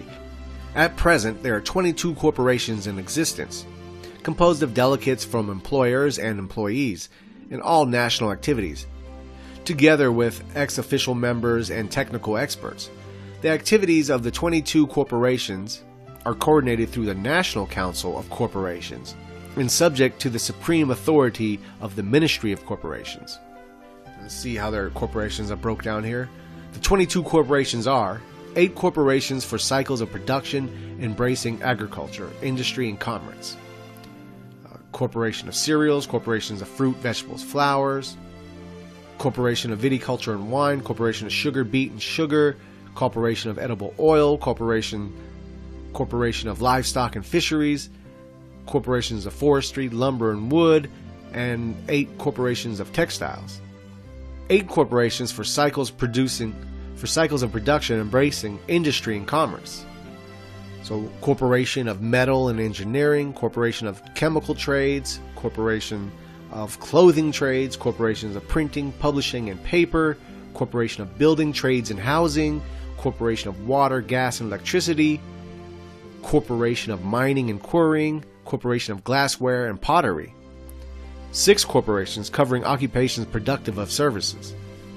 Corporation of the arts and professions consuming four sections legal professions, medical professions, technical professions, the arts. Corporations of inland transports comprising four sections railways, tramways, and the inland navigation transports by motor, traffic auxiliaries, communications by telephone, Corporation of Sea and Air Transports, Corporation of Hotel Industry, Corporation of Credit and Insurance, comprising three sections bank, savings banks, and public institutions, insurance, and lastly, the Corporation of Entertainments. With the classification of the 22 corporations, the description of the syndical organization of the fascist state is finally complete. Looked at in its totality, this organization appears as a hierarchical arrangement which proceeds from the local syndicates through the national federations, the nine general confederations, and 22 corporations, the National Council of Corporations, and the Ministry of Corporations, in a continuously ascending series of attributes, of attributes, duties, and powers, and in a continuously widening sphere of tasks and influence, duplicating in its economic order the greater social hierarchical arrangement of the fascist nation and the fascist state as a whole. And that brings us to the end of the economic section of this book, and thus the end of this video, which set out to explain some of the mentality and the functioning setup of fascist economics all with the ideal of unifying, not erasing classes, not having classes at each other's throats, but unifying the classes in the direction of a greater destiny, a greater shared destiny. For further reading, The Philosophy of Fascism by Mario Palmieri. Let's get into the Charter of Labor of Fascist Italy this charter explains not only the working mechanics of the economic system in fascist Italy, but it also highlights the third position philosophy, intertwined not only with the economics of a nation, but practically in every sphere of it. And for this, we once again pull from Paul Einzig's fine book, The Economic Foundations of Fascism. Article 1 The Italian nation is an organism possessing a purpose, a life, and instruments of action superior to those possessed by the individuals or groups of individuals who compose it. The nation is a moral, political, and economic unity integrally embodied in the fascist state. From the very first article, the philosophy of the fascist state is laid out. The third position thought of the nation being an organism possessing a purpose, a life. Everything else is an instrument or a tool. Government, education, economy are instruments of action to fulfill the purpose and enhance the life of the nation. Article 2 Labor in all its manifestations, whether mental, technical, or manual, is a social duty. It is by virtue of this fact, and by virtue of this fact alone, that labor falls within the purview of the state. When considered from a national point of view, production in its manifold forms constitutes a unity, its many objectives coinciding in being generally definable as the well being of those who produce and the development of national power. So you are, in an actual sense, a contributing part in fulfilling the national purpose and enhancing the life of yourself and your fellow citizen. As opposed to today's capitalism, where in general, your labor is largely to fulfill basic needs and some material wants while enhancing the wealth of a soulless corporate conglomerate. Article 3 Organization, whether by trades or by syndicates, is unrestricted, but only the syndicate legally recognized by the state and subject to state control is empowered to legally represent the particular division of employers or employees for which it has been formed, to protect the interest of these as against the state or as against other trade organizations, to negotiate collective labor contracts binding upon all those engaged in the branch in question, to levy assessments and to exercise in connection with the branch specified functions of public support. Article 4 The collective labor contract gives concrete expression to the common interest of the various elements of production, capital, and labor by reconciling conflicting interests of employees and subordinating these to the higher interest of production at large. Article 5. The labor court is an organ through which the state acts in settling labor controversies, whether they arise in connection with observances of rules or agreements already made or in connection with new conditions to be fixed for labor. So trade unions and syndicates can organize, but only those who are recognized by the state, meaning they've officially accepted uh, what is placed forth in Article 1, where labor is mediated by the state, can go into labor courts over disagreements with management or even the state itself. Article 6 The trade associations, legally recognized, guarantee equality before the law to the employers and employees alike. They maintain discipline in labor and production and promote measures of efficiency in both. The corporations constitute the unifying organization of the elements of production, capital, and labor, and represent the common interest of them all. By virtue of this joint representation, and since the interests of production are interests of the nation, the corporations are recognized by law as organs of the state. So it is all intertwined, and this is why underneath third position philosophy and the economics that come out of third position philosophy uh, multinational conglomerates, A, would have a very hard time even existing in a country that practices third position philosophy, but more so, uh, organizations and corporations could never reach a state of power to where they influence or control the state, as you often get in democracies or republics or any other system that allows corporations to feed on the citizenry in the name of profit. Article 7 The corporate state regards private initiative in the field of production as the most useful and efficient instrument for furthering the interest of the nation. Since private enterprise is a function of import to the nation, its management is responsible to the state for general policies of production. So, once again, not crippling private business or even private initiative. Uh, that's often a misconception of third position economics. From the fact that the elements of production, labor and capital, are cooperators in a common enterprise, reciprocal rights and duties devolve upon them. The employee, whether laborer, clerk, or skilled worksman, is an active partner in the economic enterprise, the management of which belongs to the employer who shoulders the responsibility for it. And this is a theme you'll see throughout the articles, stressing it is an active partnership between employer and employee.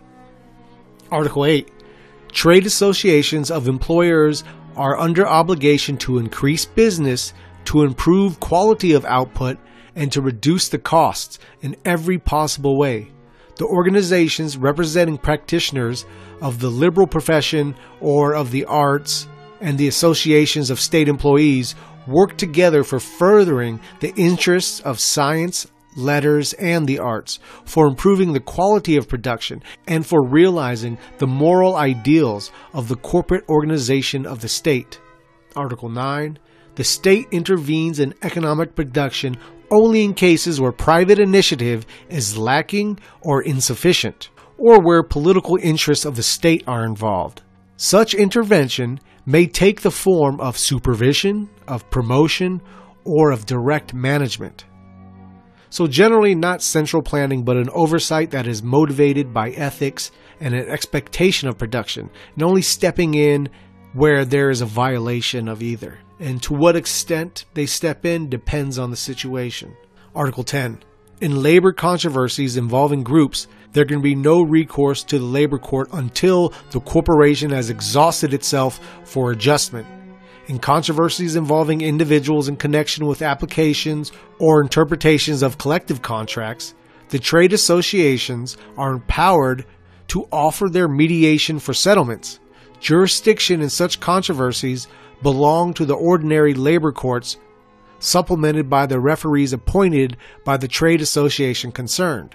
So, if an individual worker has a problem with the employer or a fellow employee, first uh, the trade union tries to deal with it, where the conversation is with the grievant and either with the employer or the employee in question and the trade union reps. If they cannot reach an agreement, then it goes to the local labor court where the grievant and the accused meet before a local government representative. If that does not work, then it goes up the ladder to a national labor court and they deal with the matter. Article 11 The trade associations are required to regulate by collective contracts labor relations between the employers and the employees whom they represent.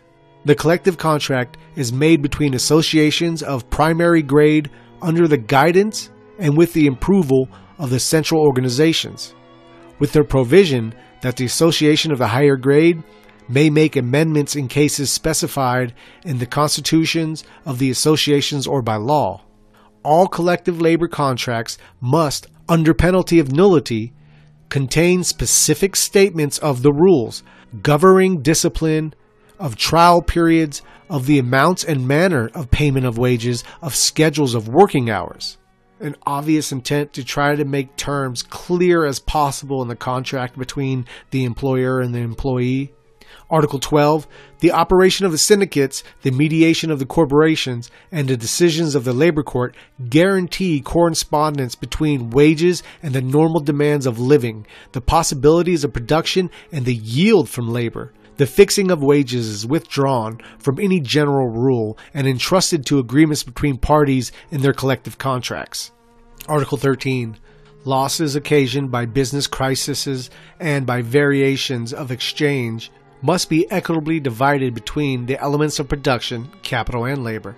Statistics relating to conditions of production and labor, to variations of exchange, to changes in standards of living as issued by the various governmental departments by the Central Bureau of Statistics and by the legally recognized trade associations, and as coordinated and elaborated by the Ministry of Corporations, will constitute the criteria for adjusting the interest of the various branches of trade and of harmonizing the interest of various classes with those of other classes vis-a-vis of each other, and of the higher interest of production in general. As it would be written in any contract between the employee and the employer, when business is good, there would surely be a financial benefit for both the employer and the employee. But at the same time, when business had slowed down, both the employer and employee would be subject to a financial penalty. And if things did not improve or got worse, the state would step in to find solutions, be it helping with production problems, price fixing, vouchers to workers, etc. Once again, the employee and the employer are invested in the business together, for better and worse. Article 14. When wages are paid on the basis of piecework and payments are made in intervals greater than two weeks, suitable weekly or bi-weekly accountings must be furnished. Night work not compensated in regular periodical shifts must be paid for by some percentage in addition to the regular daily wage. When wages are based on piecework, piece payments must be so fixed that the faithful worker of average productive ability may have a chance to earn a minimum in excess of the basic wage. Once again, it was not free market capitalism that created the minimum wage, night shift differences, paid holidays, overtime pay, etc. We can go on. All of these and much more came through government action, and all were common in fascist ideologies, despite if it was in Europe, South America, the Middle East, it didn't matter. It was in every fascist organization. Every group that adopted a third position philosophy, all were persistent in protecting the worker. Article 15. The employee is entitled to a weekly holiday falling on Sundays. Collective contracts will apply this principle so far as it is compatible with existing laws and with the technical requirements of the enterprise concerned, and within the same limits, they will aim to respect civil and religious solemnities in accord with local traditions. Working hours must be scrupulously and earnestly observed by employees. Article 16. After a year of uninterrupted service, the employee in enterprises that function the year round is entitled to an annual vacation with wages, so paid vacation. Article 17. In concerns functioning throughout the year, the employee is entitled, in case of discharge through no fault of his own, to a compensation proportioned to his years of service. Similar compensation is likewise due in the case of death so unemployment pay, but in the sense of if you worked at a factory and you were laid off for some reason, uh, that was not your own fault. A factor in your unemployment compensation would be how many years you had worked for the company, how many years you had invested in that company would also be a part of what you're being paid while you're on unemployment through them. I do like something about that, like loyalty repaid with uh, sort of financial loyalty. Article 18 transfers of ownership of concerns offering steady work do not affect labor contracts, and the employees of such concerns retain all their rights and claims against the new proprietors. Likewise, the illness of an employee, not in excess of a specified duration, does not cancel the labor contract. Call to service in the Army, Navy, or in the fascist militias, which were voluntary militia for national safety, does not constitute valid cause for dismissal. So even with new owners, you keep the old deal. Plus, you have sick leave. Also, not a creation of free market capitalism. Uh, that must be respected, but up to a realistic point, of course. Article 19 Infractions of discipline on the part of employees and acts disturbing to the normal functioning of a concern are punished according to the seriousness of the offense, by fine, by suspension, or in grave cases, by immediate discharge without compensation. The cases in which the employer may impose the respective penalties of fine, suspension, or discharge without compensation must be specified. So there's always accountability in this system, or at least they're striving for accountability. Article 20. The employee newly hired is subject to a trial period during which there is a reciprocal right to cancel the labor contract. The employee in such case being entitled to wages only for the time of actual service. So, a probation period gives the employer a fair look at the person to see if he will be a positive functioning part of the company. Article 21. The collective labor contract extends its benefits and its discipline to home workers as well. Special regulations are to be promulgated by the state to assure proper hygienic conditions for home labor. So I would imagine a stay at home mom, amongst other things, would fall subject to that, which is good because, as it states, you reap the benefits as well. Article 22 the state has the state has exclusive power to determine and control the factors governing employment and unemployment, since these are indices of the general conditions of production and labor. So, of course, whenever push comes to shove, the state has its say and not some multinational conglomerate. Article 23 Employment bureaus are to be managed by the corporations through commissions having equal representation of employers and employees. Employers are required to practice selection among workers with the right of choice among the various registrants, giving preference, however, to such as are the members of the fascist party and of fascist syndicates and to priority of registration. Yeah, so obviously active fascist members are going to get the first place in line. Uh, that goes without saying. And if anyone isn't quite sure how these corporations are set up, uh, linked in the description area of this video will be the video I did on corporatism, which was also taken from this book, The Economic Foundations of Fascism. Article 24 The Trade Association of Workers are required to practice selection among workers with a view to constant improvement in the technical skill and the moral character of the personnel fascist tenets at its core constant improvement and of good character, of keep continuing to build good character is what is looked for, not only the, in the employee, but also in the employer. And in all aspects of the society, constant improvement in technical skill and the moral character of a person. Soulless capitalism doesn't give a damn about the moral of your character as long as you punch the clock, show up, do your job, contribute to the corporation, uh, then go home. They don't give a shit about the technical skills you could be improving on or to help or encourage the content of your character. Article 25 The corporations must supervise the observance of the laws governing safety, accident prevention, and sanitation by the individuals subject to the central organization of associations. So follow the safety laws, don't cut corners. Article 26 Insurance is another manifestation of the principle of collaboration.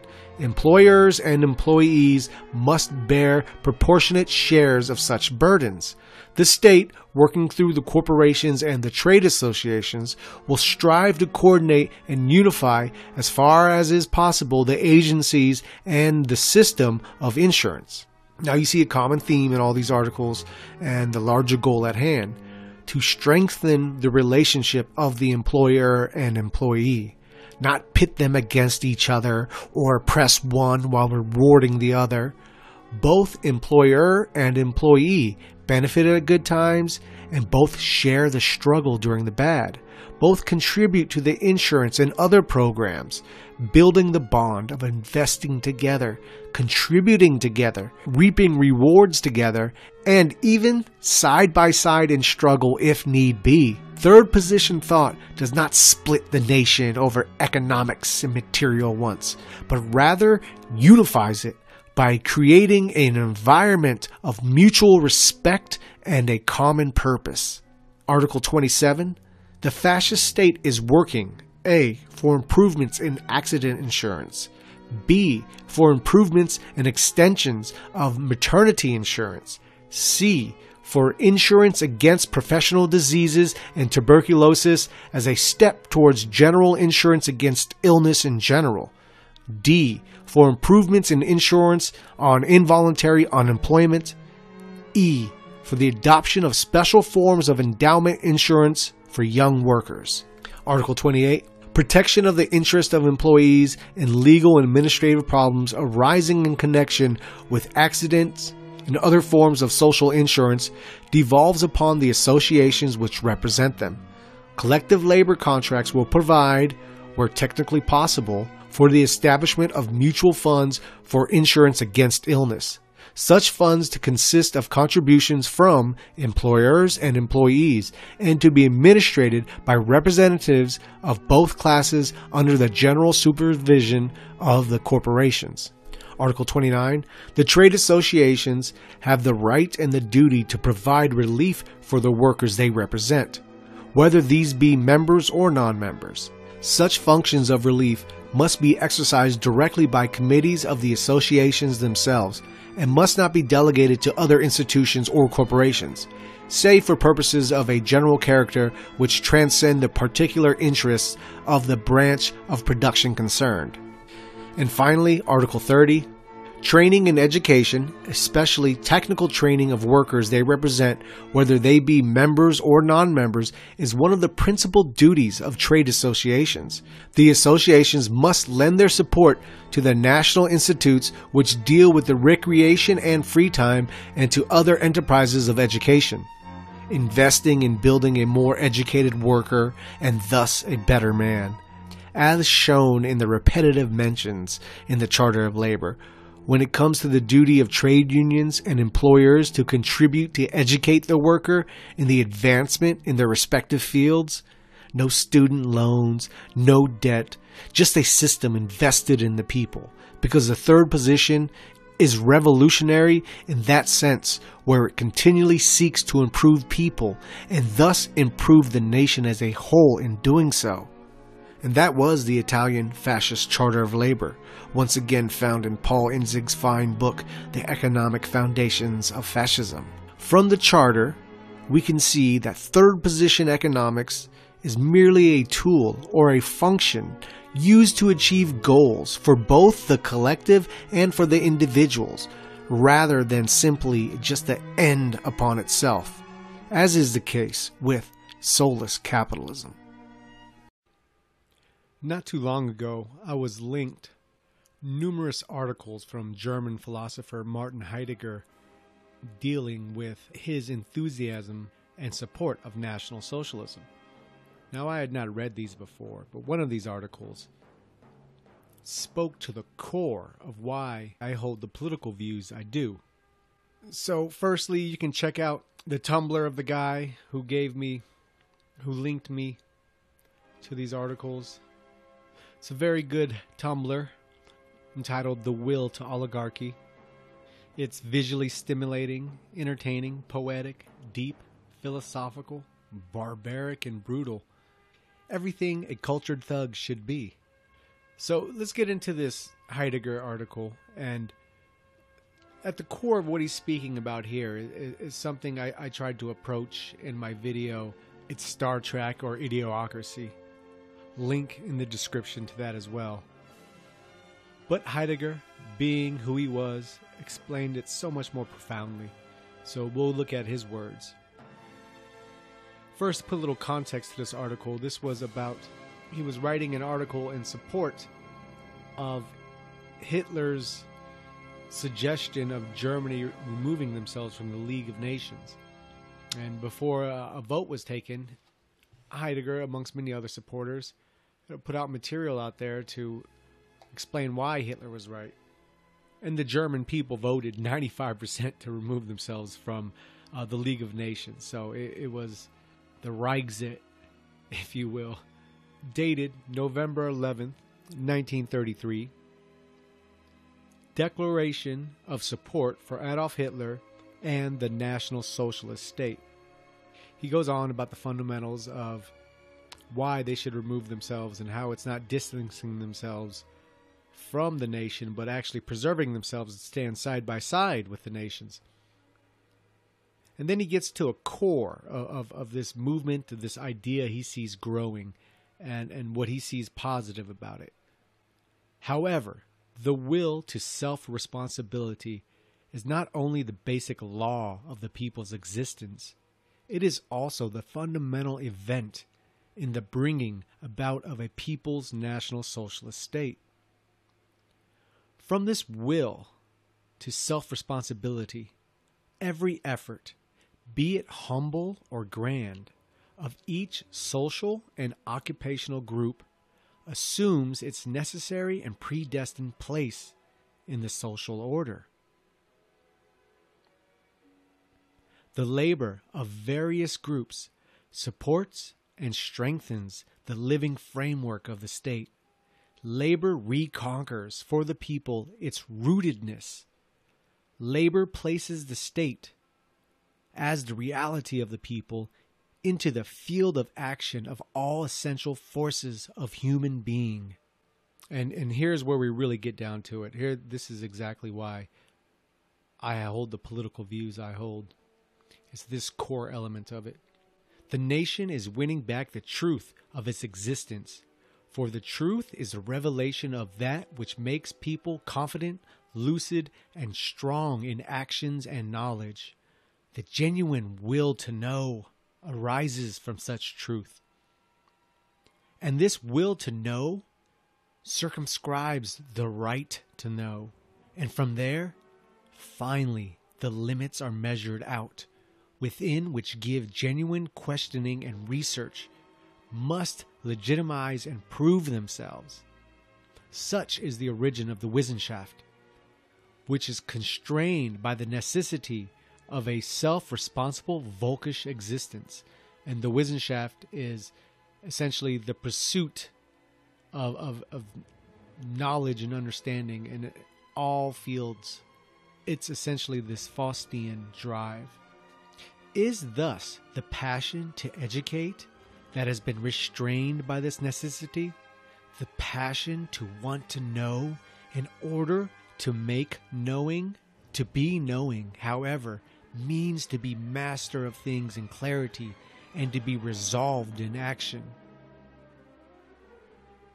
We have declared our independence from the idol of thought that is without foundation and power. We see the end of the philosophy that serves such thought. We are certain that the clear hardness and the sure steady competency of unyielding, simple questioning about the essence of being are returning. For the courage, either to grow or to be destroyed in the confrontation with the being, which is the first form of courage, is the innermost motive for questioning.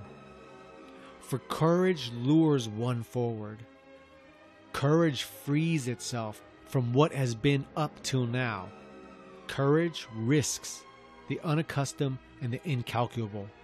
For us, questioning is not the unconstrained play of curiosity, nor is questioning the stubborn insistence of doubt at any price. For us, questioning means exposing oneself to the sublimity of things and their laws. It means not closing oneself off to the terror of the untamed and to the confusion of darkness. To be sure, it is for the sake of this questioning that we question, and not to serve those who have grown tired of their complacent yearning for comfortable answers.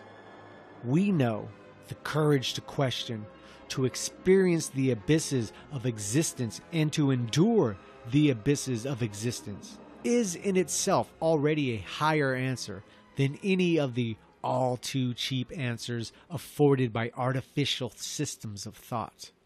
And so we, to whom the preservation of our people's will to know shall in the future be entrusted, declare the National Socialist Revolution is not merely the assumption of power as it exists presently in the state by another party, or a party grown sufficiently large in number to be able to do so.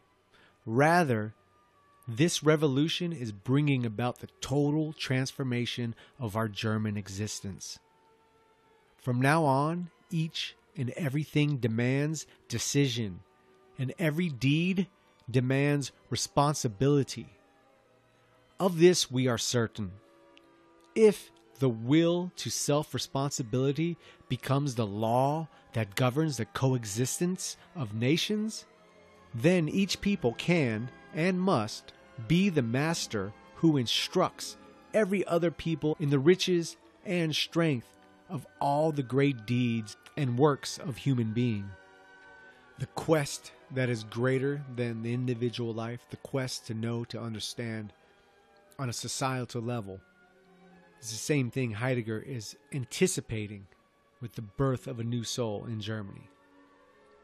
This is the Faustian will in man to explore, to dominate, to conquer, to learn, to understand, to ask even more. Lastly, we'll finish with a little explanation of the Faustian ideal from Oswald Spengler from Decline of the West. He says, We have the Faustian soul, whose prime symbol is pure and limitless space, and whose body is the Western culture that blossomed forth the love of wild nature, the mysterious compassion, the ineffable sense of forsakenness. It is all Faustian and only Faustian. Every one of us knows it.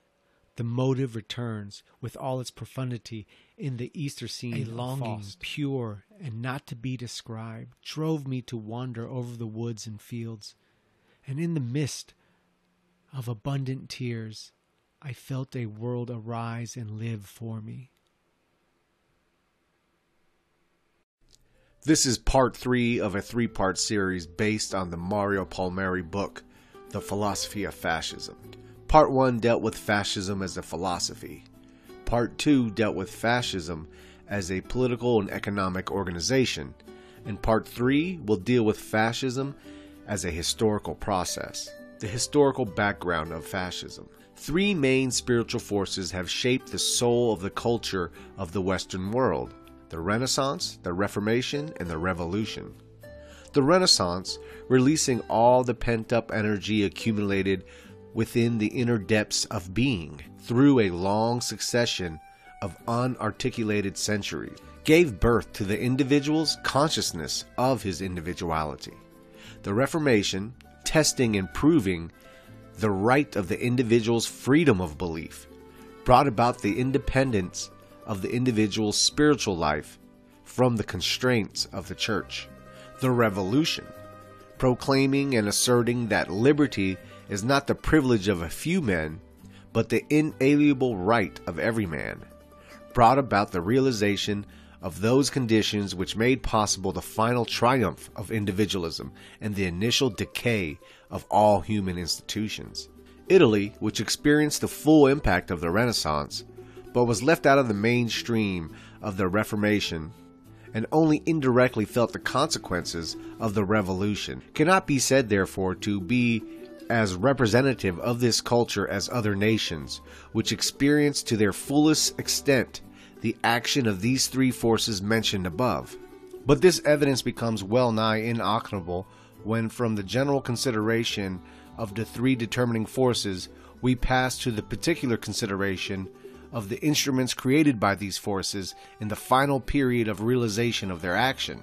These instruments can be briefly stated to be intellectual means, a philosophy which, under the various names of materialism, naturalism, realism, etc., furnished man furnished man with a mechanistic view of the world and his life, a view which had no place for such intangible things as God, the soul, and the ideals social means, a liberal doctrine which predicated upon the idea of liberty as a means of providing a fuller life to all the people, made of this liberty the privilege of a small class only.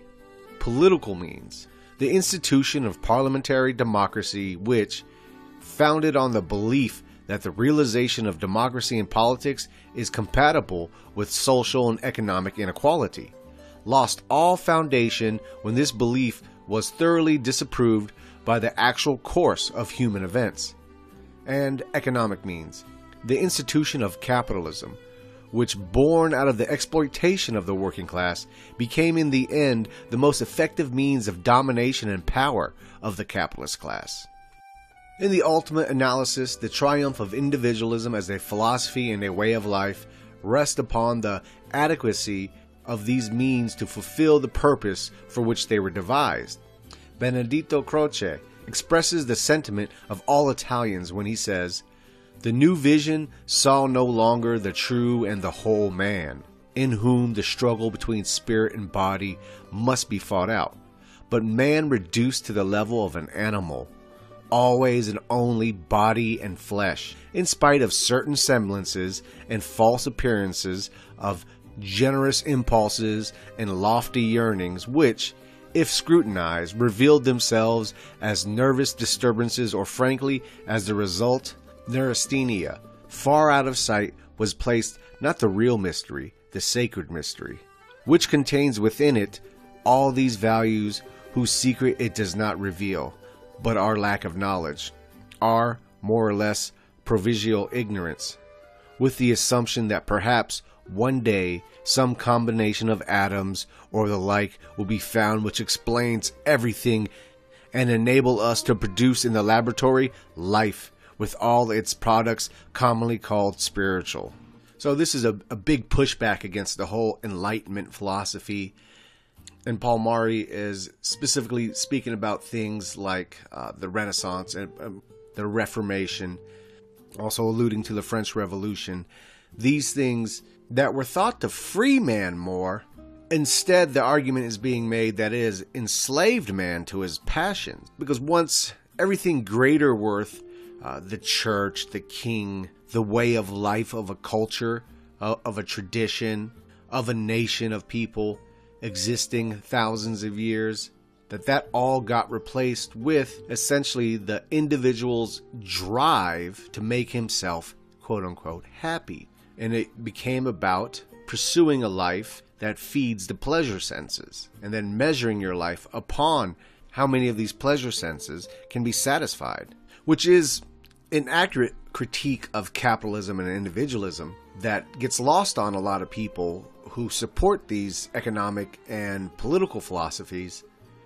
They think they are truly free to blaze their own path, but truly, the merchant class knows as we've referenced on this channel with works uh, like um, Edward Bernays' Propaganda, we dug into, and Gustave Le Bon's uh, The Psychology of the Crowd, that the mercantile class knows how to exploit people and get them to purchase whatever products uh, they desire people to live their life working for just to purchase because they tie these products into their pleasure senses and hence why you know many commercials are built around sex and humor and really things that speak to not only the pleasure senses but what Freud coined as the id, the primitive self.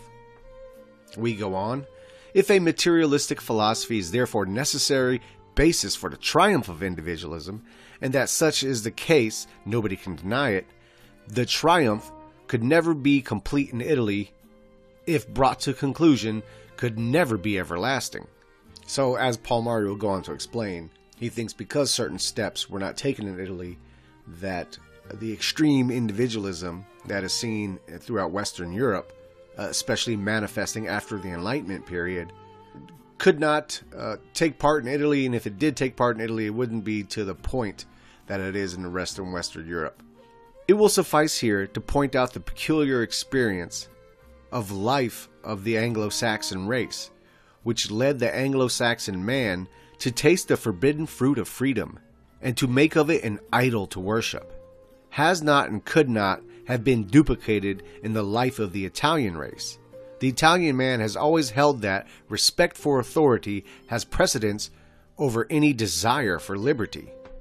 The words of Mazzini on this question are definitive and worthy of reproduction and extent. On every side, the doubt has arisen of what advantage is liberty? Of what advantage equality, which is in fact but the liberty of all? What is the free man but an activity, a force, to be put into motion? In what direction shall he move? As chance or caprice may direct? But that is not life. It is a mere succession of acts, a phenomena, of emissions, of vitality without bond, relation, or continuity. It is anarchy. The liberty of the one will inevitably clash with the liberty of others. Constant strife will arise between individual and individual, with consequent loss of force and waste of the productive faculties vouchsafed to us, faculties which we are bound to regard as sacred. The liberty of all, if ungoverned, by any general directing law will but lead to a state of warfare among men, a warfare rendered all the more cruel and inexorable by the virtual equality of the antagonists. Fascism means, in fact, the return to order, to authority, to law, the return to the Roman conception of human society. Conception which those centuries of oblivion could obscure but never efface. Fascism is, in other words, intimately connected to Rome. Its mission is the continuation of the mission of Rome. Its heritage is the legacy of Rome. Empire, in the general accepted meaning, is a political organization whose foundation is always a territorial extension. Empire, in the fascist meaning of the word, denotes instead that unification of peoples and nations brought about by the triumph of a universal ideal. Hence, the seat of empire is necessarily there where the realization of this universal idea takes place. The hero as leader. The age of hero worship appears to us most strange and remote. Indeed, the very possibility of a hero appearing in our midst is denied with a vehemence and finality which reveal our incapacity to understand the true essence of heroism. Everything points, in other words, to the low state to which has fallen the cult and practice of the heroic in man. But if the age of the hero worship is past forever, it is not true that heroes may not appear in our midst. That reminds me of the Yukio Mishima quote from Sun and Steel that says, The cynicism that regards all hero worship as comical is always shadowed by a sense of physical inferiority.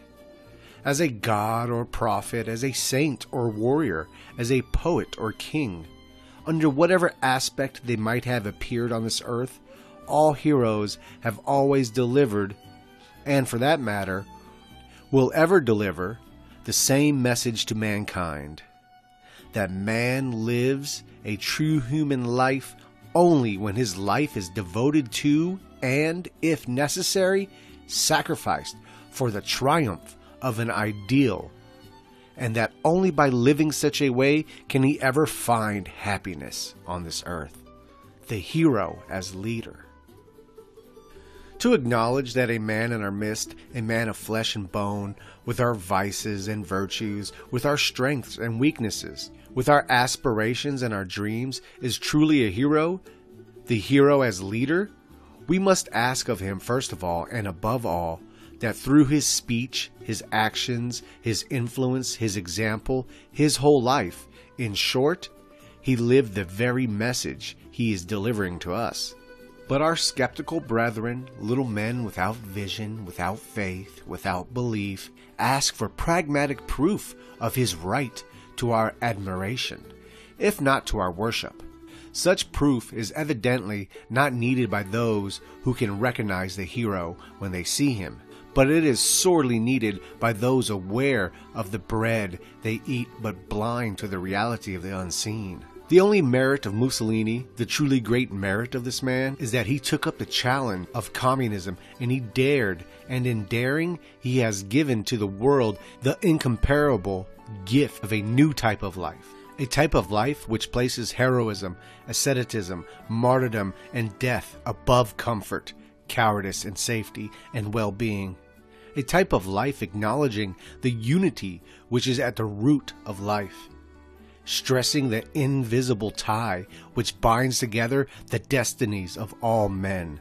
A type of life which recognizes the need of man's worship of those intangible things called the ideals of the fatherland, the state, the church, and the family.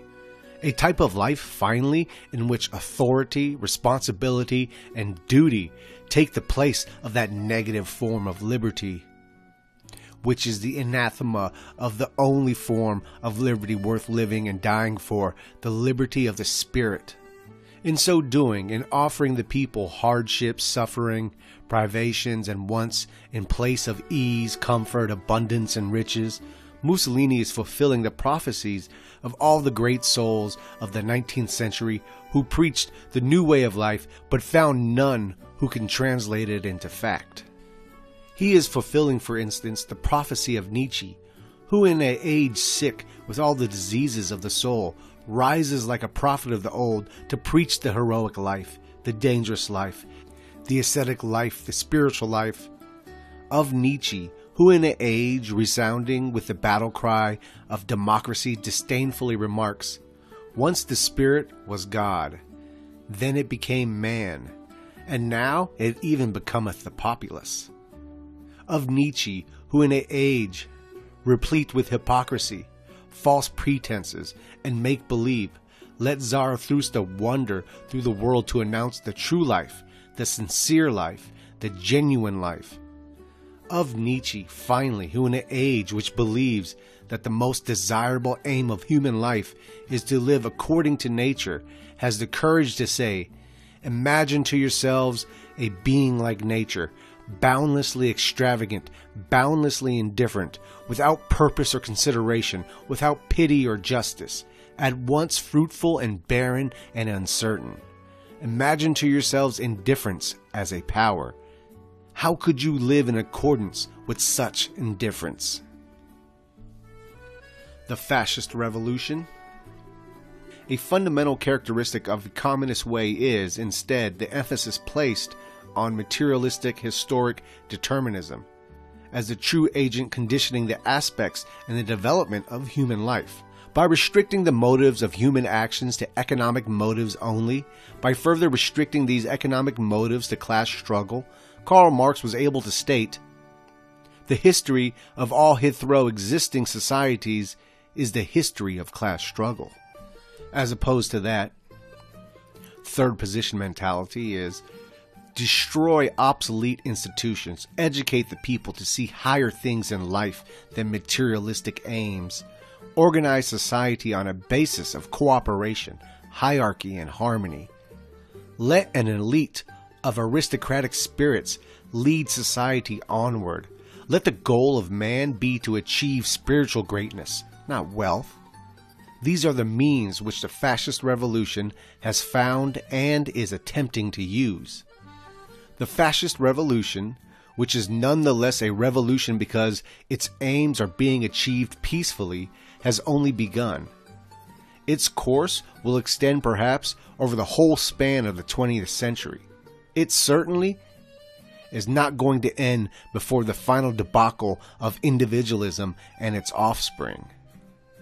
A revolution, said Mazzini, is the passage of an idea from theory to practice. It is to make such realization possible that the fascist revolution has devised such radical means as the destruction of all obsolete institutions. Of all obsolete institutions, the capitalist system is the most obsolete of all. A series of destructive forces has made of such an anarchistic thing in our times and in our form of society that no human effort will ever be able to salvage it. The first destructive force originates within the system itself, from the contradiction existing between the fact that the capitalist system is a social organism of production and the purpose of men is to make of it individual means of personal profit. The second is a force originated by those outside agents called machines, which, displacing human labor, can create a surplus of commodities without creating the means for disposing of it. That is, without correspondingly increasing, but rather actually decreasing the number of salaried workers needed for the production and consumption of these commodities. The third is a force originated by the sad truth that capitalism can thrive only through the exploitation of the many for the few. A force, therefore, eminently antisocial and retrogressive.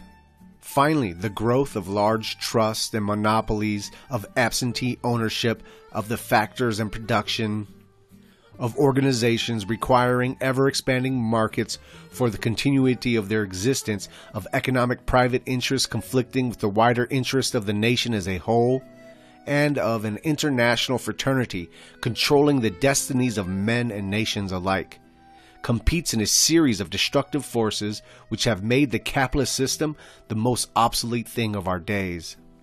The fascist revolution was started and is now in progress for the furtherance of one aim the realization of a new social order founded on everlasting, life inspiring ideals. The fascist revolution is teaching us that human history is more than the story of class struggle. It is teaching us also that there's a way to end the war of the classes, and that this way is found in placing all classes under the protection, the aegis, and the discipline of the state. The fascist revolution is teaching us that exploitation of one class by another is not compatible with social justice and must be replaced, therefore, by cooperation of the various classes for their own good and for the good of the nation as a whole. The fascist revolution is teaching us that inasmuch as production is national in character, all surplus value derived from the play of productive forces has a national significance and importance, and must not be used therefore to enrich private individuals and further the ends of private interests.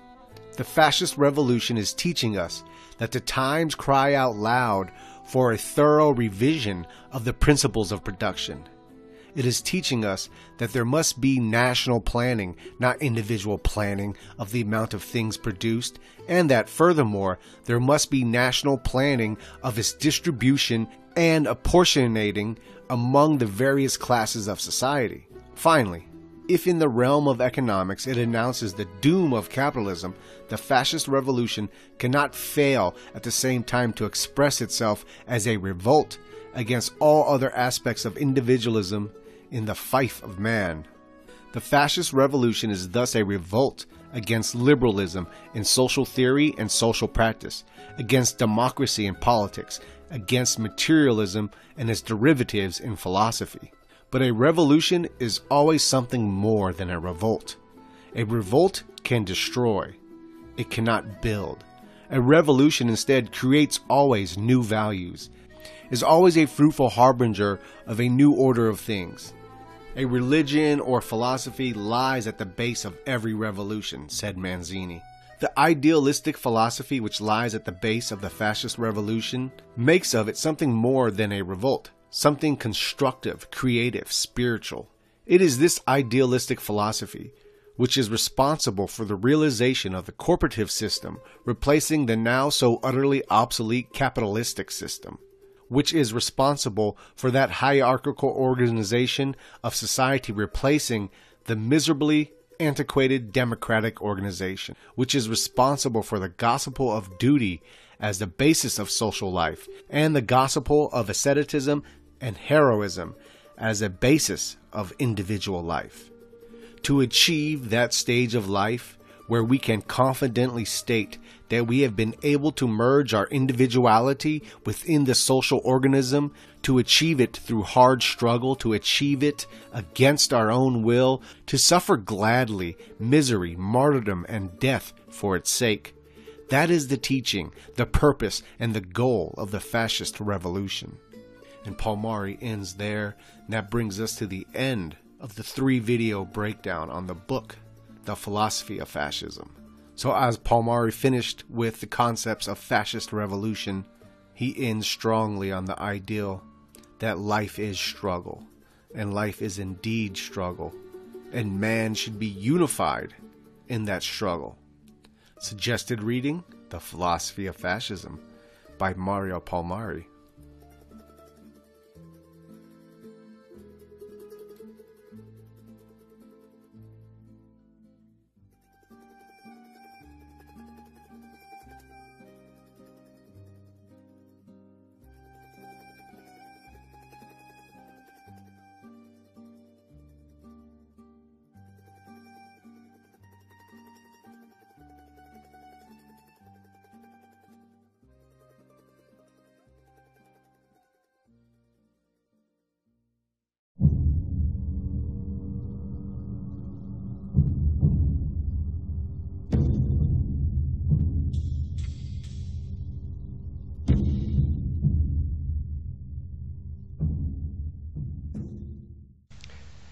Today, Zarathustra would have to update his message by downgrading man into male. as the descent of man from Nietzsche's era has only continued. In his time, society still, at the very least, ran off the fumes of great men of the past. Today, we have a whole new fuel altogether that of femininity, which has fueled men into becoming males. A male, which is much like the shadows on the wall of Plato's cave, just mere imitations of man. We must first ascent to the status of man before we are even to reach the path of overman. Whether we are devolving from Hyperboreans or evolving from monkeys matters not. What matters is we are in a dark age. And I don't just mean civilization as a whole. I mean us as individuals. We are in a self-spiritual dark age. There are many who believe that life works in cycles and that only the changing of these different ages can induce change. Au moment où vous, où vous, vous affirmez que nous traversons l'âge obscur dont parle la tradition hindoue, quel est à votre avis le remède ou les remèdes à cette dissolution de la civilisation actuelle?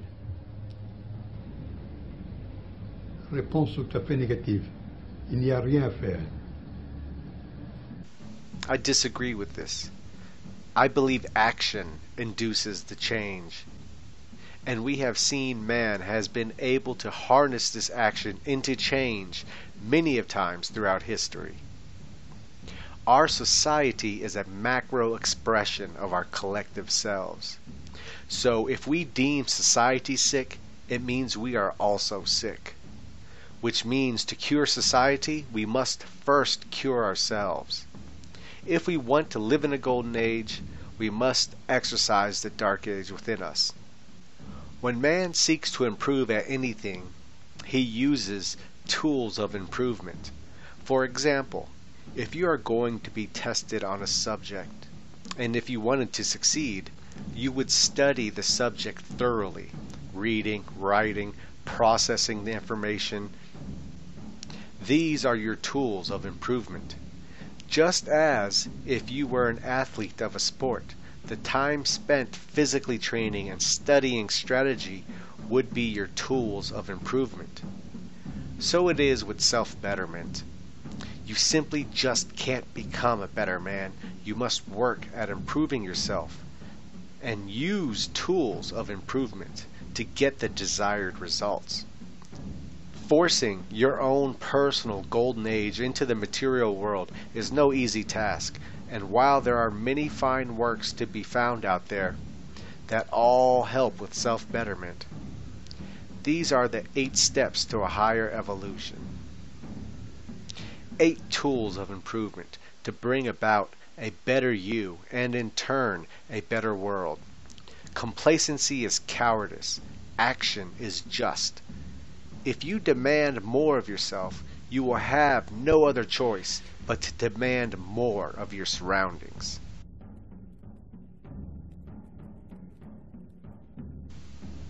Number one, idealism and self discipline. Idealism being the belief in something greater, a goal in life that extends outside of yourself. Is there anything metaphysical that you are truly willing to die for, go hungry for, live uncomfortably for, sacrifice for? Probably not. When you evaluate your values, how high is your idealism? Idealism is our much needed fuel of irrationalism that thrusts our rational selves forward into chaos. And chaos brings about change. The nihilist has nothing to live for, but the idealist has everything to kill for. Our fanatical love of metaphysical ideals are crucial to manifesting thought into action. Make no mistake, the search for true idealism is no easy task. Much too often people pick ideals like they do a pair of shoes. You must discover a belief that invokes real reaction within you, real enough to have it consume your life. We're taking the ideal from the meta and bringing it into the physical becomes obsession. This is true functional idealism. Self discipline being the key to everything good in you, a control of your emotions, passions, weaknesses, a true mastering and control of yourself. Discipline is the closest thing that you can achieve to real freedom. With discipline, you are free from your lower instincts which bind you with primitive urges. Discipline can be improved like a physical muscle. The more you say no, the more it grows. But discipline is not found in the absolute or in the abstinence, but rather in the moderation. To completely indulge yourself is a lack of self control, but to completely abstain is fear of yourself. Discipline is found in the happy medium, true control of self. Through discipline, you are free to pursue your higher self. Discipline is the foundation of all self improvement. Number two, physical and mental purity. Do not gorge on junk food or junk for your mind. If you sabotage yourself by flooding your body with toxins from processed shit foods or visual toxins from junk television, you are depurifying body and mind. Your body and mind cannot perform at its highest potential when it is polluted. So that means less Cheetos and soda, more spinach and chicken, less porn and reality television, and more beneficial reading and self contemplation. Only by fueling your mind and your body properly can you hope to get the best results out of yourself. These harmful but pleasurable sensations found in food and entertainments are provided for you at gluttonous proportions because they help restrain you. Break free of the imposed restraints by purifying yourself. If you take care of your body and mind, your body and mind will take care of you. Number three, physical exercise for physical body. A part of purifying your body is strengthening your body through physical exercise. Physical exercise adds self confidence, overall health improvement, longevity in life, and is aesthetically desired or respected by your peers. Physical exercise is your thought put into direct action. Your body becomes an upgraded vehicle, now more effectively used to transport your ideals. Consistency in physical exercise is just one of the many self battles one must endure through discipline to make themselves a better person. In the work Sun and Steel, Yukio Mishima equated the lack of physical masculine aesthetics in modern man as a result of their lack of virtuous masculinity within themselves. They dismiss what is better because they themselves are so far away from better.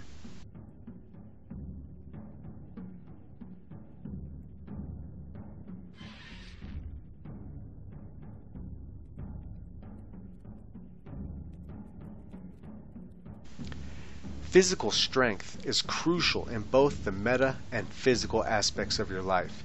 If your body is weak, your will is weak. And if your will is weak, you will remain in those satin bracelets that are currently shackled upon you. Number four, control of the breath and life energy. Breath is your life energy. Without breath, there is no life within you. This life energy is an undefinable force within us that bonds us all to the conscious world. Mastering your breath is mastering yourself and your physiology. Mastering your breath is an ancient knowledge that even today has modern prophets preaching its virtues. There are many different methods and teachings in regards to breath control. Personally, I have found favorable results in the Wim Hof breathing methods and the nose breathing methods discussed in books like The Oxygen Advantage. While Wim Hof's methods and the nasal breathing methods advocated to induce nitric oxide throughout the body in Oxygen Advantage may contradict each other on surface value, one being solely focused on the nasal breathing, the other breathing by any means necessary. Uh, I have found a happy medium that has produced noticeable positive improvement in control of my breath. The pragmatic applications to life with breath control are countless. Everything from stressful situations to panic states and in high pressure moments, all can be altered one way or another through breath Mastering our breath is getting more in touch with oneself, which leads us to our fifth step. Number five, interiorization of the senses.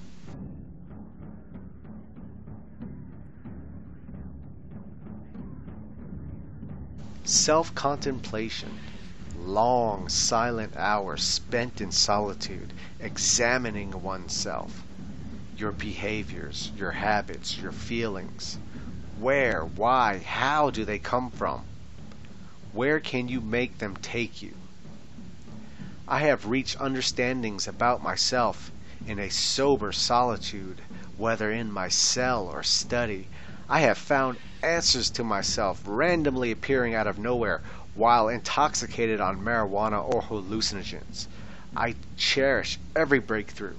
Every one is a peeling back of yet another layer of that seemingly never ending onion that is I. If there is truly someone I have no pity for in this life, it is those who do not take the time to explore themselves in hopes to understand themselves and their surroundings better. They are truly not worth living. I could provide quote after quote of great thinker through human existence on the importance of self-contemplation. Many of wise men has known we can never become who we aspire to be if we don't even know who we are. You must come to know yourself.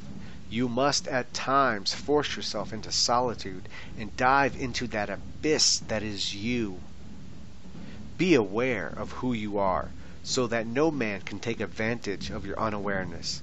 Because people are deficient in inner contemplation, they have filled that void with material trinkets supplied by the very bastards that wish to keep you on the hamster wheel of nihilist materialism and servitude. Number six, one point concentration. Every self help book worth a damn will try to neuralistically program you to use mental tricks, to rely on them so that they help you improve yourself. One of those mental tricks is one point concentration. Do not overburden yourself with many battles, but slay one dragon at a time. Achieve one goal after another. Before you can fly, you must learn to crawl, walk, and run. And you can only do that by focusing on the next step ahead of you, not looking further down the road in disappointment because of the long path still ahead. No. Focus, advance, improve, and overcome. Number seven, cleansing of the subconscious mind. A cleansing of the subconscious mind will result in a healthier conscious mind. We are often harassed with negativity from within ourselves. That little negative voice that tells us we can't or we are unworthy. That self sabotage that always seems to appear when we are doing our best. Quieting and eventually silencing that inner negativity can be achieved. Methods like meditation, yoga, core imaging, self contemplation, dream interpretations are among some of the ways to address your subconscious. How do you know if any of those tools of improvement are working on your subconscious? when that inner negativity goes from a voice to a whisper. And when that positive voice becomes the dominating, functioning inner dialogue, then you know you have addressed and repaired the negativity swirling around your subconscious. Number eight, super consciousness. This is you at your true potential, physically, mentally, and spiritually, in tune with yourself, your surroundings, and your idealism. Now, is it mandatory for all eight steps to be mastered before change manifests in the world? Of course not. The climb to a better you is a never ending ascent that is often met with a stumble here and there, but as long as you get back up and continue the climb, you continue to strive for a better you and a better world. As Yukio Mishima said in Runaway Horses, to be thus a man was to give constant proof of one's manliness. To be more a man today than yesterday, more a man tomorrow than today. To be a man was to forge ever upward toward the peak of manhood, there to die amid the white snows of that peak. Simply acknowledging your faults, weaknesses, and lower self is enough to get the wheel of change in motion. But to deny your faults, ignore your weakness, and indulge your lower self is to fool yourself into believing you have already reached the peak. If you choose to remain ignorant of yourself, then it is here at your peak that you will remain.